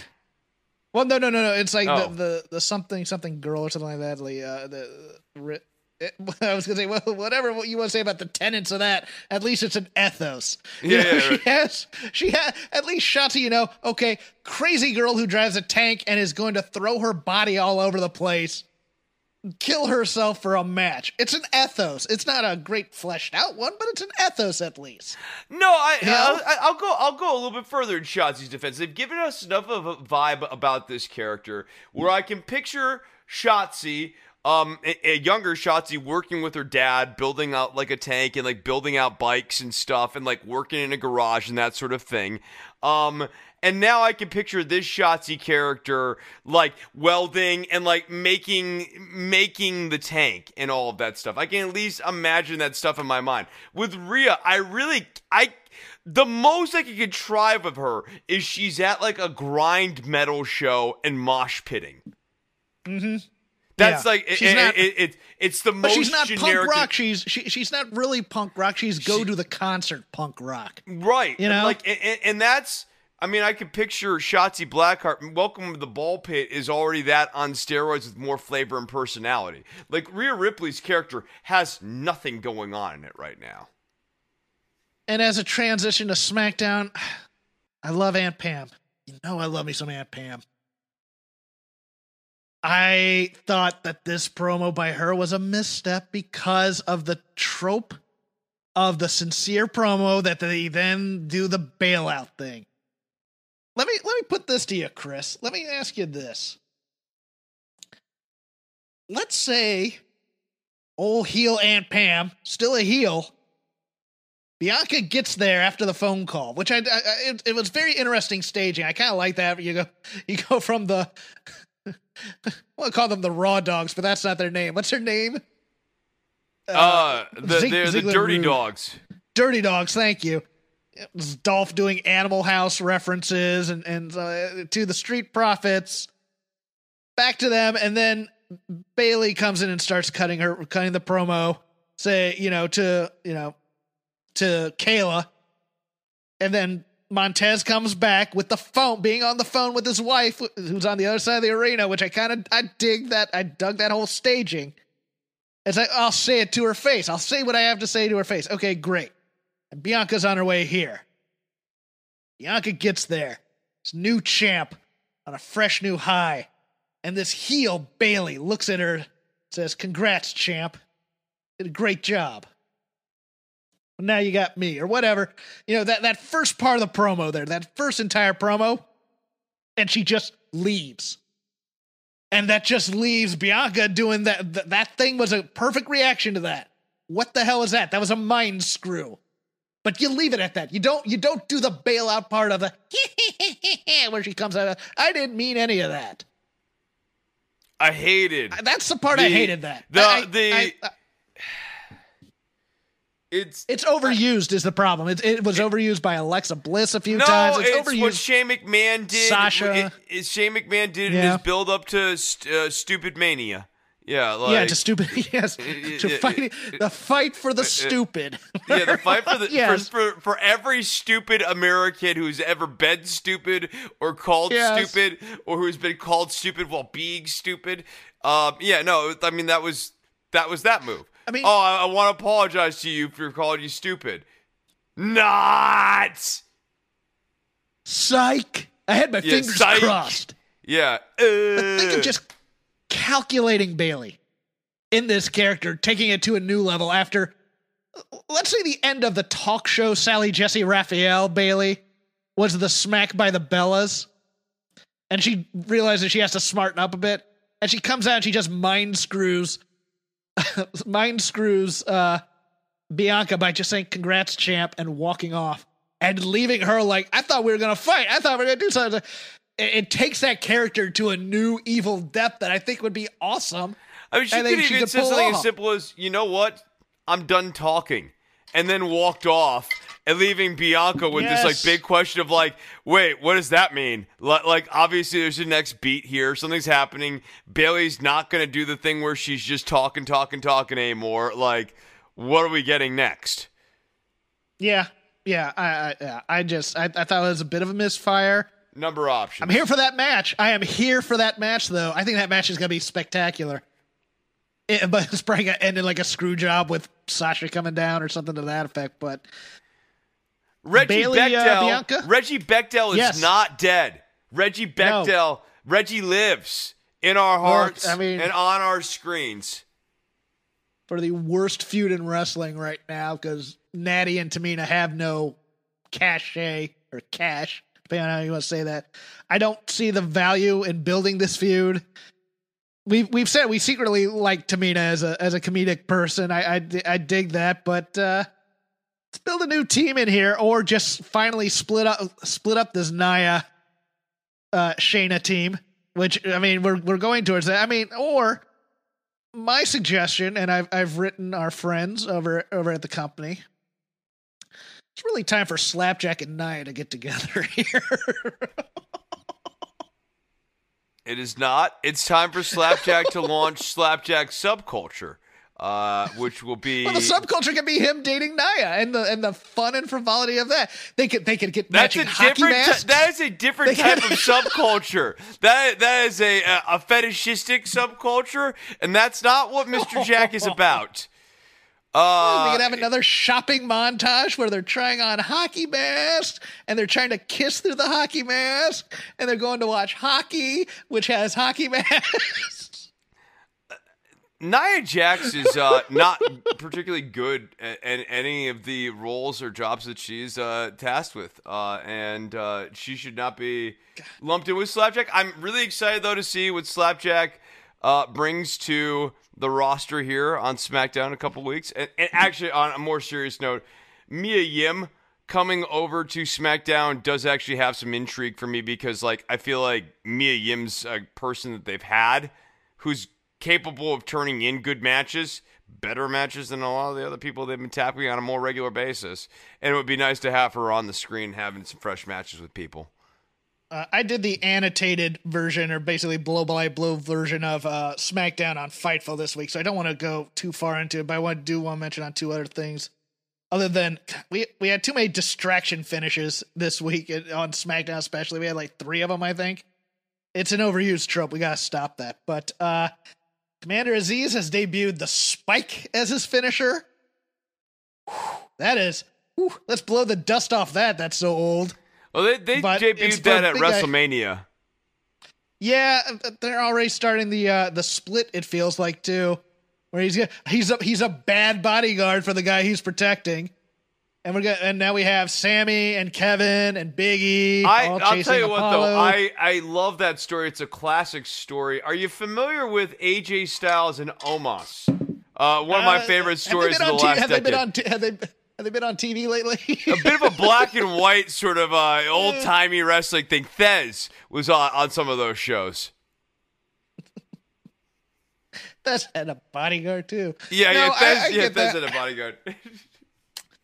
Yeah, I, it just feels. Uh, yeah, it's it's too early for that stuff. I think. I, you know, we still need to establish his character and who he is, other than the guy who ripped off a guy's It- junk. my biggest this gets back into like, it's like looks without like thoughts like uh, Yeah. the the Nigeria thing is really like it's a look like they came up with uh, okay Apollo's from Nigeria well I mean like it, Apollo's character is from Nigeria now and heavily leans into that. And then Dabba-Kato, they dressed him up like an African generalissimo and they reverse engineered as best they could some sort of like half thought out um tropish uh borderline stereotypical story about like war torn Africa and like renegade groups in war torn Africa. Yeah, we can't get too deep on that though. You know, this is this is WWE. No, Yeah, but like, like- it, but it's a look, right? Like, like so, like you know, I, this is the thing. I, I'm not, dude. I'm not asking them from like to get into a, you know, thought about colonialism and the interplay with like the the inner continents and the drawing of the map on continental Africa or anything like that. But I do think it's a recurring problem where like, how am I supposed to get into Dabba-Kato's new character if there's like nothing to really build out General Azeez with? Um, and when Azeez and Apollo split, who would I want to root for? Would it be Apollo? Would it be Azeez? Like, you know, like- like they they work themselves into these weird corners with some of these characters. Aleister Black has daddy issues. Um, just like Sean O'Haire, his character with like a daddy. issue. I'm not sure how the drag is. Is his is his father a dragon? And if his father is a dragon, is is he married to the dragon lady from NXT, who's a 2,000 year old dragon? I'll tell you, back when I was in college, I had to do some creative writing classes, and we'd have to read our peers' different works of fiction. Um, and I swear, uh, between the Alexa Bliss story and the Aleister Black story, uh, I, I, was going back to the level of work that I was getting in these creative fiction cr- courses. The 100 level was a good screening of maybe who should never be a writer ever. Look, my, my dad took me to the woods sometimes for Boy Scouts and Cub Scouts and conjuring up the Slender Man and just yeah, right. You know, Bloody Marys out in the woods, uh, Sasquatch yeah. hunting. Uh, I I get what they're doing here because it's almost like he has kind of a wink and a nut nod thing with it, but it's also to- trying to toe tiptoe a little bit around the Satanism thing I just I the animation's fine. It's interesting. They've used that on something else before. Not not the same animation, but the animator. I think I can't remember which one that was. And I thought it was cool then. Um, what do you think of this? Because I'm I, am i I'm uh, you know I'm a wait and see. I hope it's not supernatural. The but... best Aleister Black is just when Aleister Black is going out there and beating punks up. Like he's cool, he's badass looking. Um, he's a former NXT champion, believe it or not, people. Uh, and I think like the best Aleister Black is just a guy having stiff matches with people. Uh, I I don't need the dark, ooky, spooky stuff. He's just a cool, badass guy. Have him hang out with Damian Priest. Have we're Black- the minority, Chris. Chris, we're the minority on that though. People like the sports entertainment stuff. So I mean, let let's work within the parameters of what they're giving us. Um, is it? Well, I mean, the Ookie Spook. If the Ookie Spooky was working for the people who like the Ookie Spooky, then they would already be super into Aleister Black and he'd be super over. So, like, I, this is a bit of our McDonald's argument from earlier. If it was good, it'd be good. Is this book going to be a prop for him? Is he a heel and he's gonna hit guys with the tails uh, of the, the Oh god, order? the book. Whenever you get stuck with a book, the loaded book. The lo- the loaded book is always a bad gimmick. Always a bad gimmick. Open the book and you get the Keith Lee flash paper like Fallen Prey. Yeah, I that's my fear is that these are gonna be the.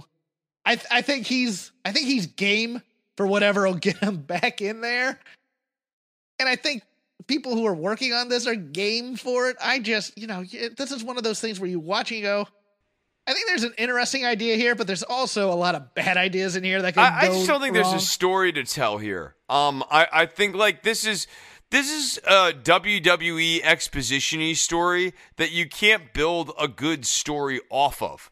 So yeah, you have the story like, versus feud. Right. Well, it's narrative. Like, like we are talking about when we were talking about an AEW, it's the narrative versus feud type thing.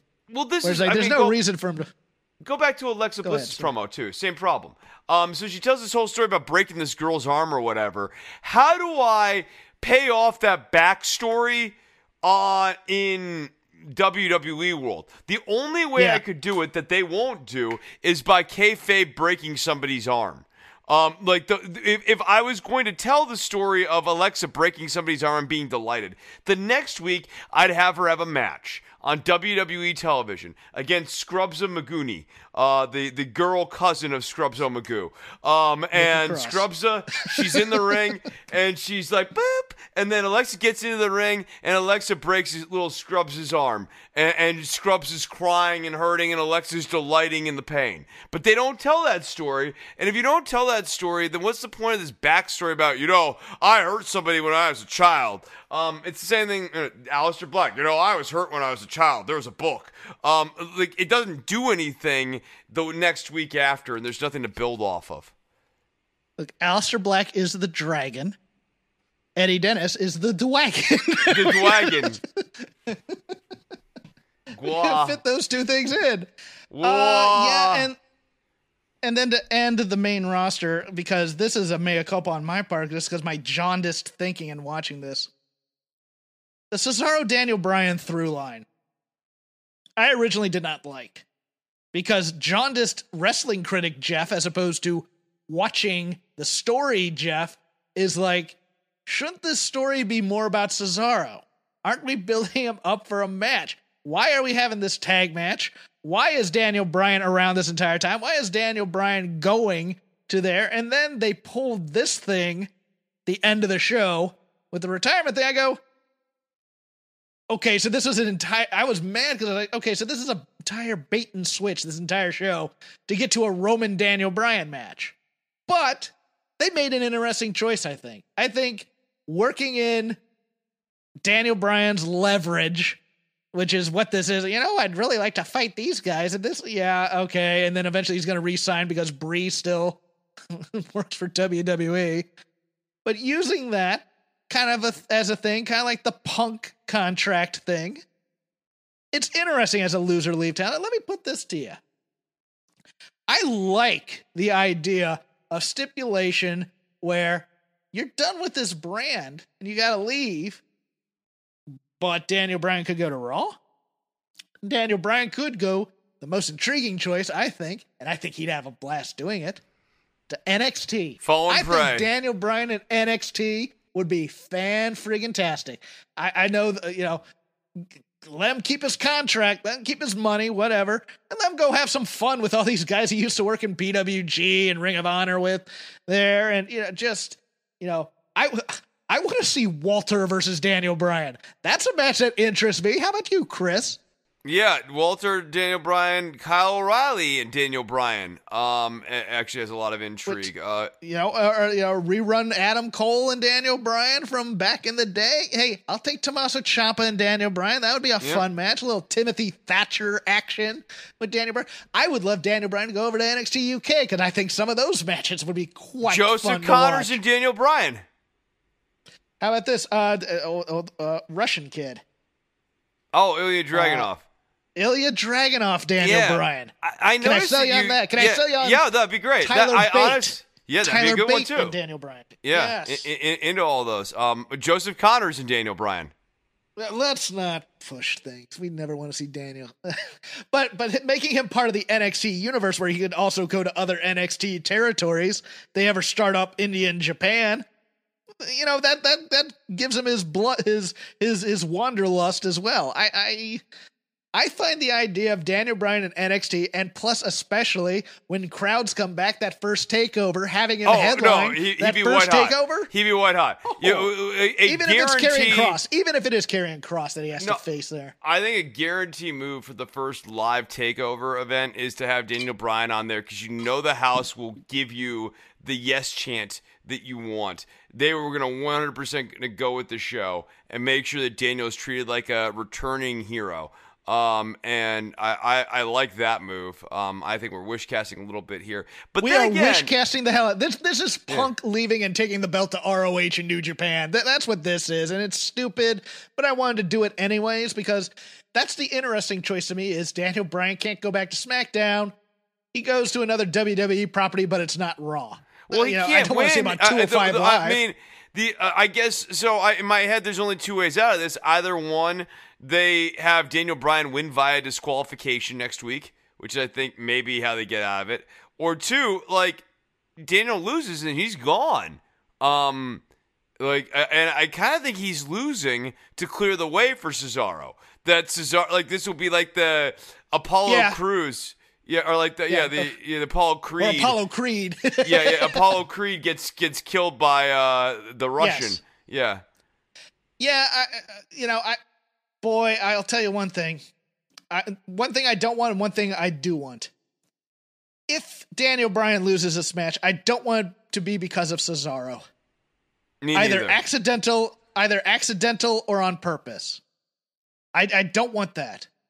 Maybe Edge, but I, I, you know, I don't want, I don't want that either. I really don't want this contrived. What I do want, I want them to sell this like hell. I want, I want Roman Reigns to have a goodbye party for him, and I want Daniel Bryan's crestfallen, sobbing ass face on there, just, just heartbroken. Give me that emotion. Give me the real of it, just a little bit to let me buy in, so that you know Roman having never gonna- someone wheel out a cake that says thank you. Uh, like after he beats, Get yeah, out. yeah, yeah, get out, yeah, yeah, go away, yeah, yeah, leave, and, and then all of Daniel Bryan's stuff in a trash bag. I but but I loved Roman's promo tonight where it was where it was you know you're you're You're losers. You're top tier losers. You're main event losers, but you're still lose main event loser on a cake. Bring that thing out there. You lost on a cake. Yeah, yeah. We we lost. have this taped message. We have this taped message from your wife. You know, and, and just go whole hog in it. Uh, I have no other notes for SmackDown. It was enjo- it was enjoyable in hindsight, but It's, at the time, I it's just not Raw. Thank God it's Yes. SmackDown is not Raw. It's fun. You can find Raw fun stinks. Raw stinks. SmackDown is a watchable Yes. show. it's watchable, but there's still concerns like the Big Yeah. E thing. I just Big E is ice cold. His and I character sucks. The, the ha ha Yes. ha ha. He's a jerk. Yes, it's a it's a a jerk. It's the thing with the ha ha ha thing. I sort of get I get obviously what's going on there. Here's the issue that that seems to be missed is it is at its core inherently disingenuous. Big E is disingenuously laughing even when he's a baby face. Like and the disingenuity um is not endearing. People don't like fake people. Uh it's Yes. not it, it's not fun like that. People want to root for Big E, and the Yeah. problem is this entertaining thing, over the top thing, has made him kind of annoying at times. I think too, in terms of, and also the, you know, the alpha male. I need to be the alpha male thing, so I need to be tough and and, and just put people down and all that. Yeah, Uh, the disingenuousness ported onto clashing with another baby face makes him heelish and unlikable. Um, because another you have kind Kevin, of tweener you have Kevin, Kevin Owens, Owens. who's completely, but Kevin Owens is also pretty earnest. Like, Yes. he's tweenerish, but like he's also he's he's not fronting. He's just dickish. Yes, you Uh, yeah. you know what you get with him. He has been very clear about his motives and everything like that. Even Whereas if he Big cheats, is fronting. Yeah. Big E is fronting Yes. on his emotions. Big E is like his character is weird and not authentic. okay. Cool, Kyle, go. Uh, Cool Kyle is not cool. Cool Kyle's theme is not an improvement from his Let old me ask theme. you this: Does does his theme? Because this is I didn't I wasn't going to interrupt you otherwise, but the theme thing might be something I can't come back to. The beginning of that theme sounds like the beginning of Adam Page's theme. Yes. Yes, yeah, yeah, yeah, yeah, yeah, Yeah. But but Okay, continue is- on. Cool, Kyle.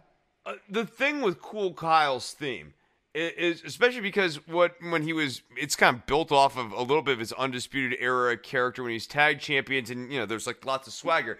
If he's gonna have a guitar solo spot in his entrance, you might want to actually have a good guitar riff. As the anchor to that moment when he's doing the guitar solo, not this like little of course, crappy. of course, your grief is with the guitar lick. No, the, I love it this. matters. It matters. This is on Um, brand. This is on brand with you. That's what I'm Yeah, saying. Go on. and, and- and if you want to get great guitar lessons so that your songs don't have crappy guitar licks, hit me up. I teach via Skype anywhere across the country and internationally. Available 20 years of experience. Learn to play like a pro from Chris Novembrino so that your theme song, Kyle, doesn't have crappy guitar licks in it. Probably play it on a synthesizer. Learn how to play a real guitar, not a synthesizer guitar, so you're not, you know, you're playing little crap riffs. Uh, have real guitar. Uh, no, it matters though because he's trying to be cool, and, and again, he's like leaning into the guitar vibe. But then we have the fact that he dresses up like a dime store Orange Cassidy, and that's not lost to me. A little bit of a cool Kyle is like Orange Cassidy, and then we get into cool Kyle's the way cool Kyle acts which is not particularly cool. He's actually kind of a dick and he's kind of patronizing. He's kind of disingenuous, like Big E Langston, who we were just talking about. And then out comes Cameron Grimes. Cameron Grimes, who, yeah, he's a heel, um, and but he's like not like he is not a, a, a heel that you you don't like him. You don't think he's a good guy. He's a flaky heel. He's flaky Yeah. and he's kind of funny and he's kind of got a charm about him. He's bad, but like it's like not without its charm. He's not Yes. unredeemable.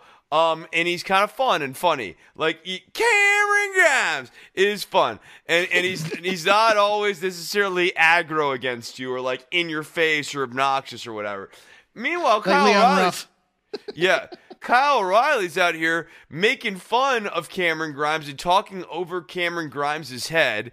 Um, and if he's not interested in what Cameron is selling, don't whatever. But like Cameron is not actually being a jerk uh, at any point, and he's like, "I bet on you because I thought you were gonna win. You were the underdog."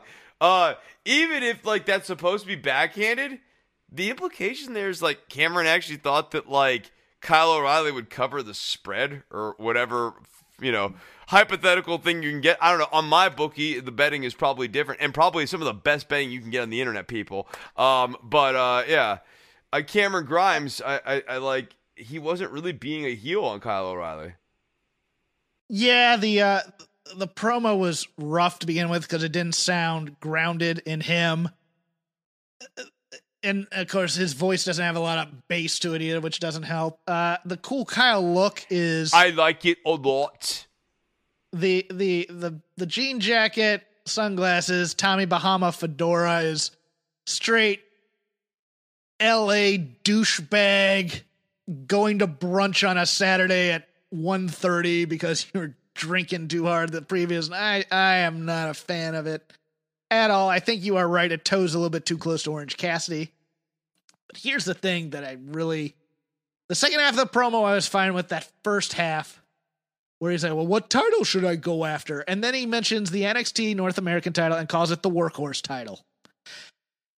That kind of talk should have no play in a wrestling company at all. When the Intercontinental Championship was referred to as the workhorse title, that was behind the scenes.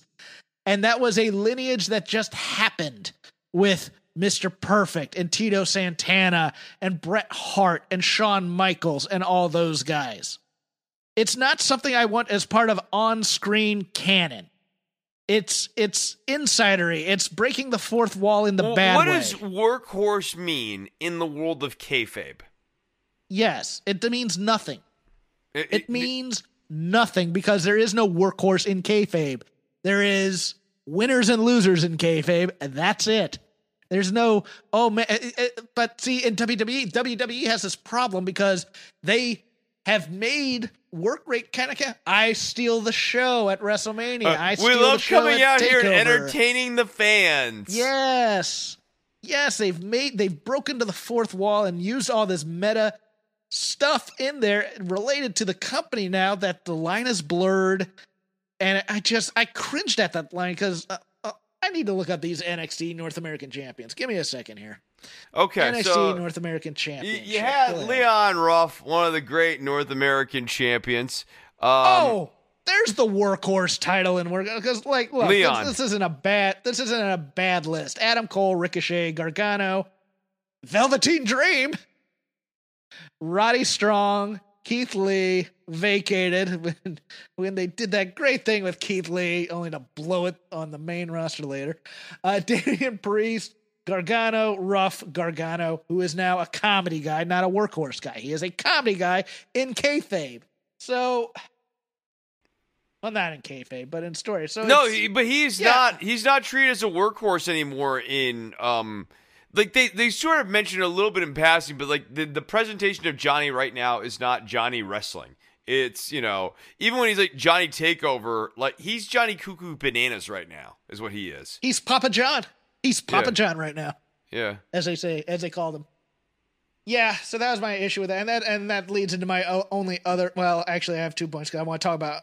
I want to. I want to end with, uh, uh, Cameron Grimes and and Kyle, but also Zoey and and uh, Sarray, yes, which I thought yeah. was very very good, but it baffled me. But yeah, I want the way away from every title program. They cannot be part of these title programs. They are they are a fun act. They are unrepentantly stupid, and I love them to death. I love Papa John. I will excuse the creepiness of teenage crush throwing herself at. Uh, I, I'm- I'm dying for the scene with Candice and Indi, where Indi throws herself at the boy and the boy rejects her. Mom, I can't believe you know the whole teenage after school special crap I'm here for. I'm here for Austin Theory being a dumb meathead.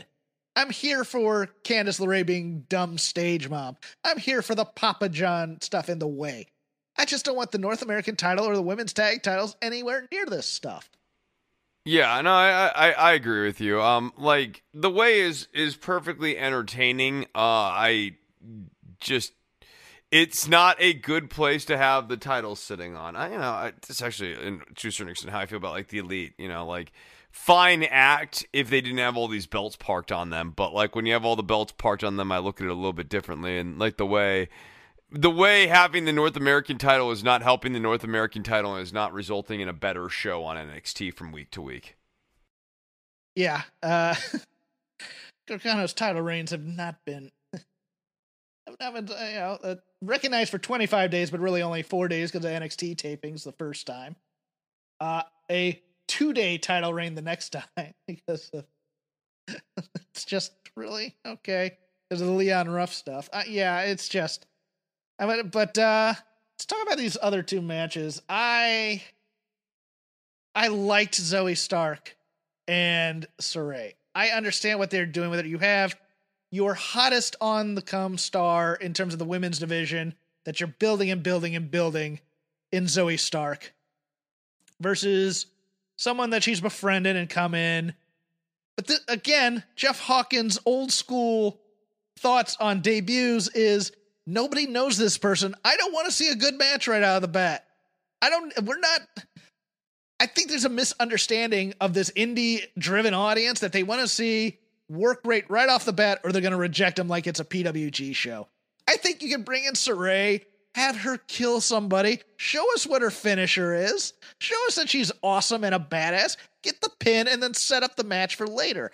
I don't want to. I don't want to see her taking this much offense from somebody else in her debut because that just makes her a good little hand in my in my estimation as opposed to a star and I want to see her be a star on the first time out. This match was fantastic. It did a lot for Zoey Stark. It did a hell of a lot for Zoey Stark, I think, in it. But that wasn't the selling point here. The selling point was it's Sarray's debut. And I, I just I think there was it this is what they do. I get that. But it it baff, it still continues to baffle me every time that it's like we we need the conditioning. We need what makes Sarray, spe- Sarray special other than the video clips telling me she's special. I want to see her offense. I want to see the style she is, and then I can get a little bit invested in her. And You build her up a little, and then you can have the Zoey Stark match in two weeks, and I'm fine with it. Yeah, I liked this match a lot. I thought it was really a really good match. Zoey Stark continues to impress. I thought her chemistry with Sarray was really good. Uh, mm-hmm. I just have the exact same complaints that you have when we pulled the camera out as to what was the purpose of this match, why were we doing this match, who are we showcasing, was this the right time to even do this match, and, and like all these questions, they're all like deeply objectionable. Like Zoey Stark does not need to be eating losses. Um, e- e- this match, if she lost to Saraya Takeover, um, and, and you had the hug finish. I think it's a perfectly good coming out party for Zoey Stark. Yes. But Sarray needed to win, and and I think like bigger thing too. You need the no name opponent because what I want during the first week is I want the long Uber form of their entrance. I want their whole arrival and their way to the ring to be a big thing. And because mm-hmm. that takes so long, I want that to go on longer than the match, by the way. Um, that's one of the reasons why we don't have another named competitor. We're spending an inordinate amount of time just focusing on the arrival of this Sarray person to the ring, and then she should get in the ring and like maybe lights out that competitor without even necessarily hitting their own finishing move. Um, we we just need to see something impressive and stark um, that puts Sarray immediately into the top of the division conversation. And my concern with the Zoey Stark match is although it was competitive and arguably good for Zoey Stark, despite its weird placement and all the other concerns we've outlined, I would argue that this competitive match against Zoey Stark was ultimately net bad for Sarray, even though she won the match, because this kind of made Sarray feel not upper card. It made her feel more mid card. Yeah, I want I want the pageantry, like you said. I want the hard sell here, man. Tell me why I'm buying into this new person. Hard sell on the pageantry, perhaps even to a ridiculous level. I want to see every move that she has. maybe, or or or tease me a bit. Here's the first match. Here's one move that she can kill you with. Boom. There's the second match. Second move she can kill you with. Oh, now I'm intrigued. She has more than one move that she can kill her, and you know, move up the chain there. No, I I agree wholeheartedly. Uh, I really don't have any notes on on Cameron Grimes and K- Kyle O'Reilly other than it was a I I, I really love watching Cameron Grimes do these matches. But I, I will say something uh, about this show to you. Uh, Io Shirai, cat person, Oh, okay. All right. All right. much all like right. you. Yeah. Yeah. No. You I, saw uh, that, right? Yeah, yeah. We yeah, have uh, Monet coming in with the dog, uh, and and Io Shirai says she's a cat, much like you. So is Io Shirai now your favorite wrestler? uh, you know, uh, announcements like that, um, revelations like She that make have- me have to strongly reconsider where people stand in the pecking order. Um, gives you momentum, gives you big mo with Chris. Well, she doesn't have three cats like you. I, mean, I have four. Obsessive about it. Yeah, they're, they're the four horsemen. Yeah, I got Arn, I got Tully, I got Ric, and the other one. Which version? Sting. Okay, I'll stay bitch. oh, that popped me. I was, I was thinking Barry. I was thinking maybe Ole. Maybe Roma if you wanted to really throw me off there, even with Tully. But no, you know, Sid. Hiro Matsuda, JJ Dillon. No, you went Sting. Sting. Uh, any, Yuppie, any closing? Yuppie's out of the band here soon, is what I'm telling you. Uh, yeah, no, the the Kyle O'Reilly match was great. I thought with with Cameron Grimes. I see Grimes is a charming heel, and you know the Million Dollar Man thing is going to be a nice ha ha spot for Yeah. member berries. I, I just there are times I want him protected, and I don't feel he has been. He's always been butt of joke type thing, and I think his Yeah. work rate kind of belies how great he is because he does the comedy so well. So that's Yeah, no, I, it's part. my only knock on this this new Cameron Grimes character is it's it's a great for Vince character. It's a bad for Cameron Grimes sort of character where it's like uh it, it takes away from the thing that like you and I really liked about this guy. Uh the the, the slimy southern intensity greasiness thing that he has going. Well, let's hope Jeff doesn't screw up the audio this week. You can follow me at Crap Game 13. You can follow Chris at DWATG. You can follow the show just at Shake Them Ropes, all one word. And you can now watch us on video. Our reactions to each other, our surprise, us trying to get in and say a word when the other one's rambling, usually me rambling, and then Chris is like, Can I talk now? Uh, at Voices of Wrestling channel on YouTube. Uh, we'd like to thank our sponsors once again, Manscaped. Get 20% off and free shipping using ropes and also mybookie.ag. Get up to $1,000 in deposit bonus using code ROPES. It's enough of me talking. Chris, what do you got this week? All right, ladies and gentlemen, I would be remiss if I did not remind you that you can learn how to play the best rock guitar in the whole wide world. You can have a cooler riff than Cool Kyle. You could learn how to play Cool Kyle's theme song. Guitar lessons available by Chris Novembrino. Hit me up, chrisnovembrino at gmail.com, or go and check out my podcast, which is called Don't Worry About the Government. Uh, you can message me at DWATG on Twitter. Don't Worry Worry.tv is our homepage. Find us on iTunes, Stitcher, Spotify, and we also have a YouTube channel where there are a bunch of old episodes of Don't Worry About the Government that you can go and check out. All right. Once again, Unison RIP to the RIP to who? Shock G of Digital Underground. Sex packets, dollar or two.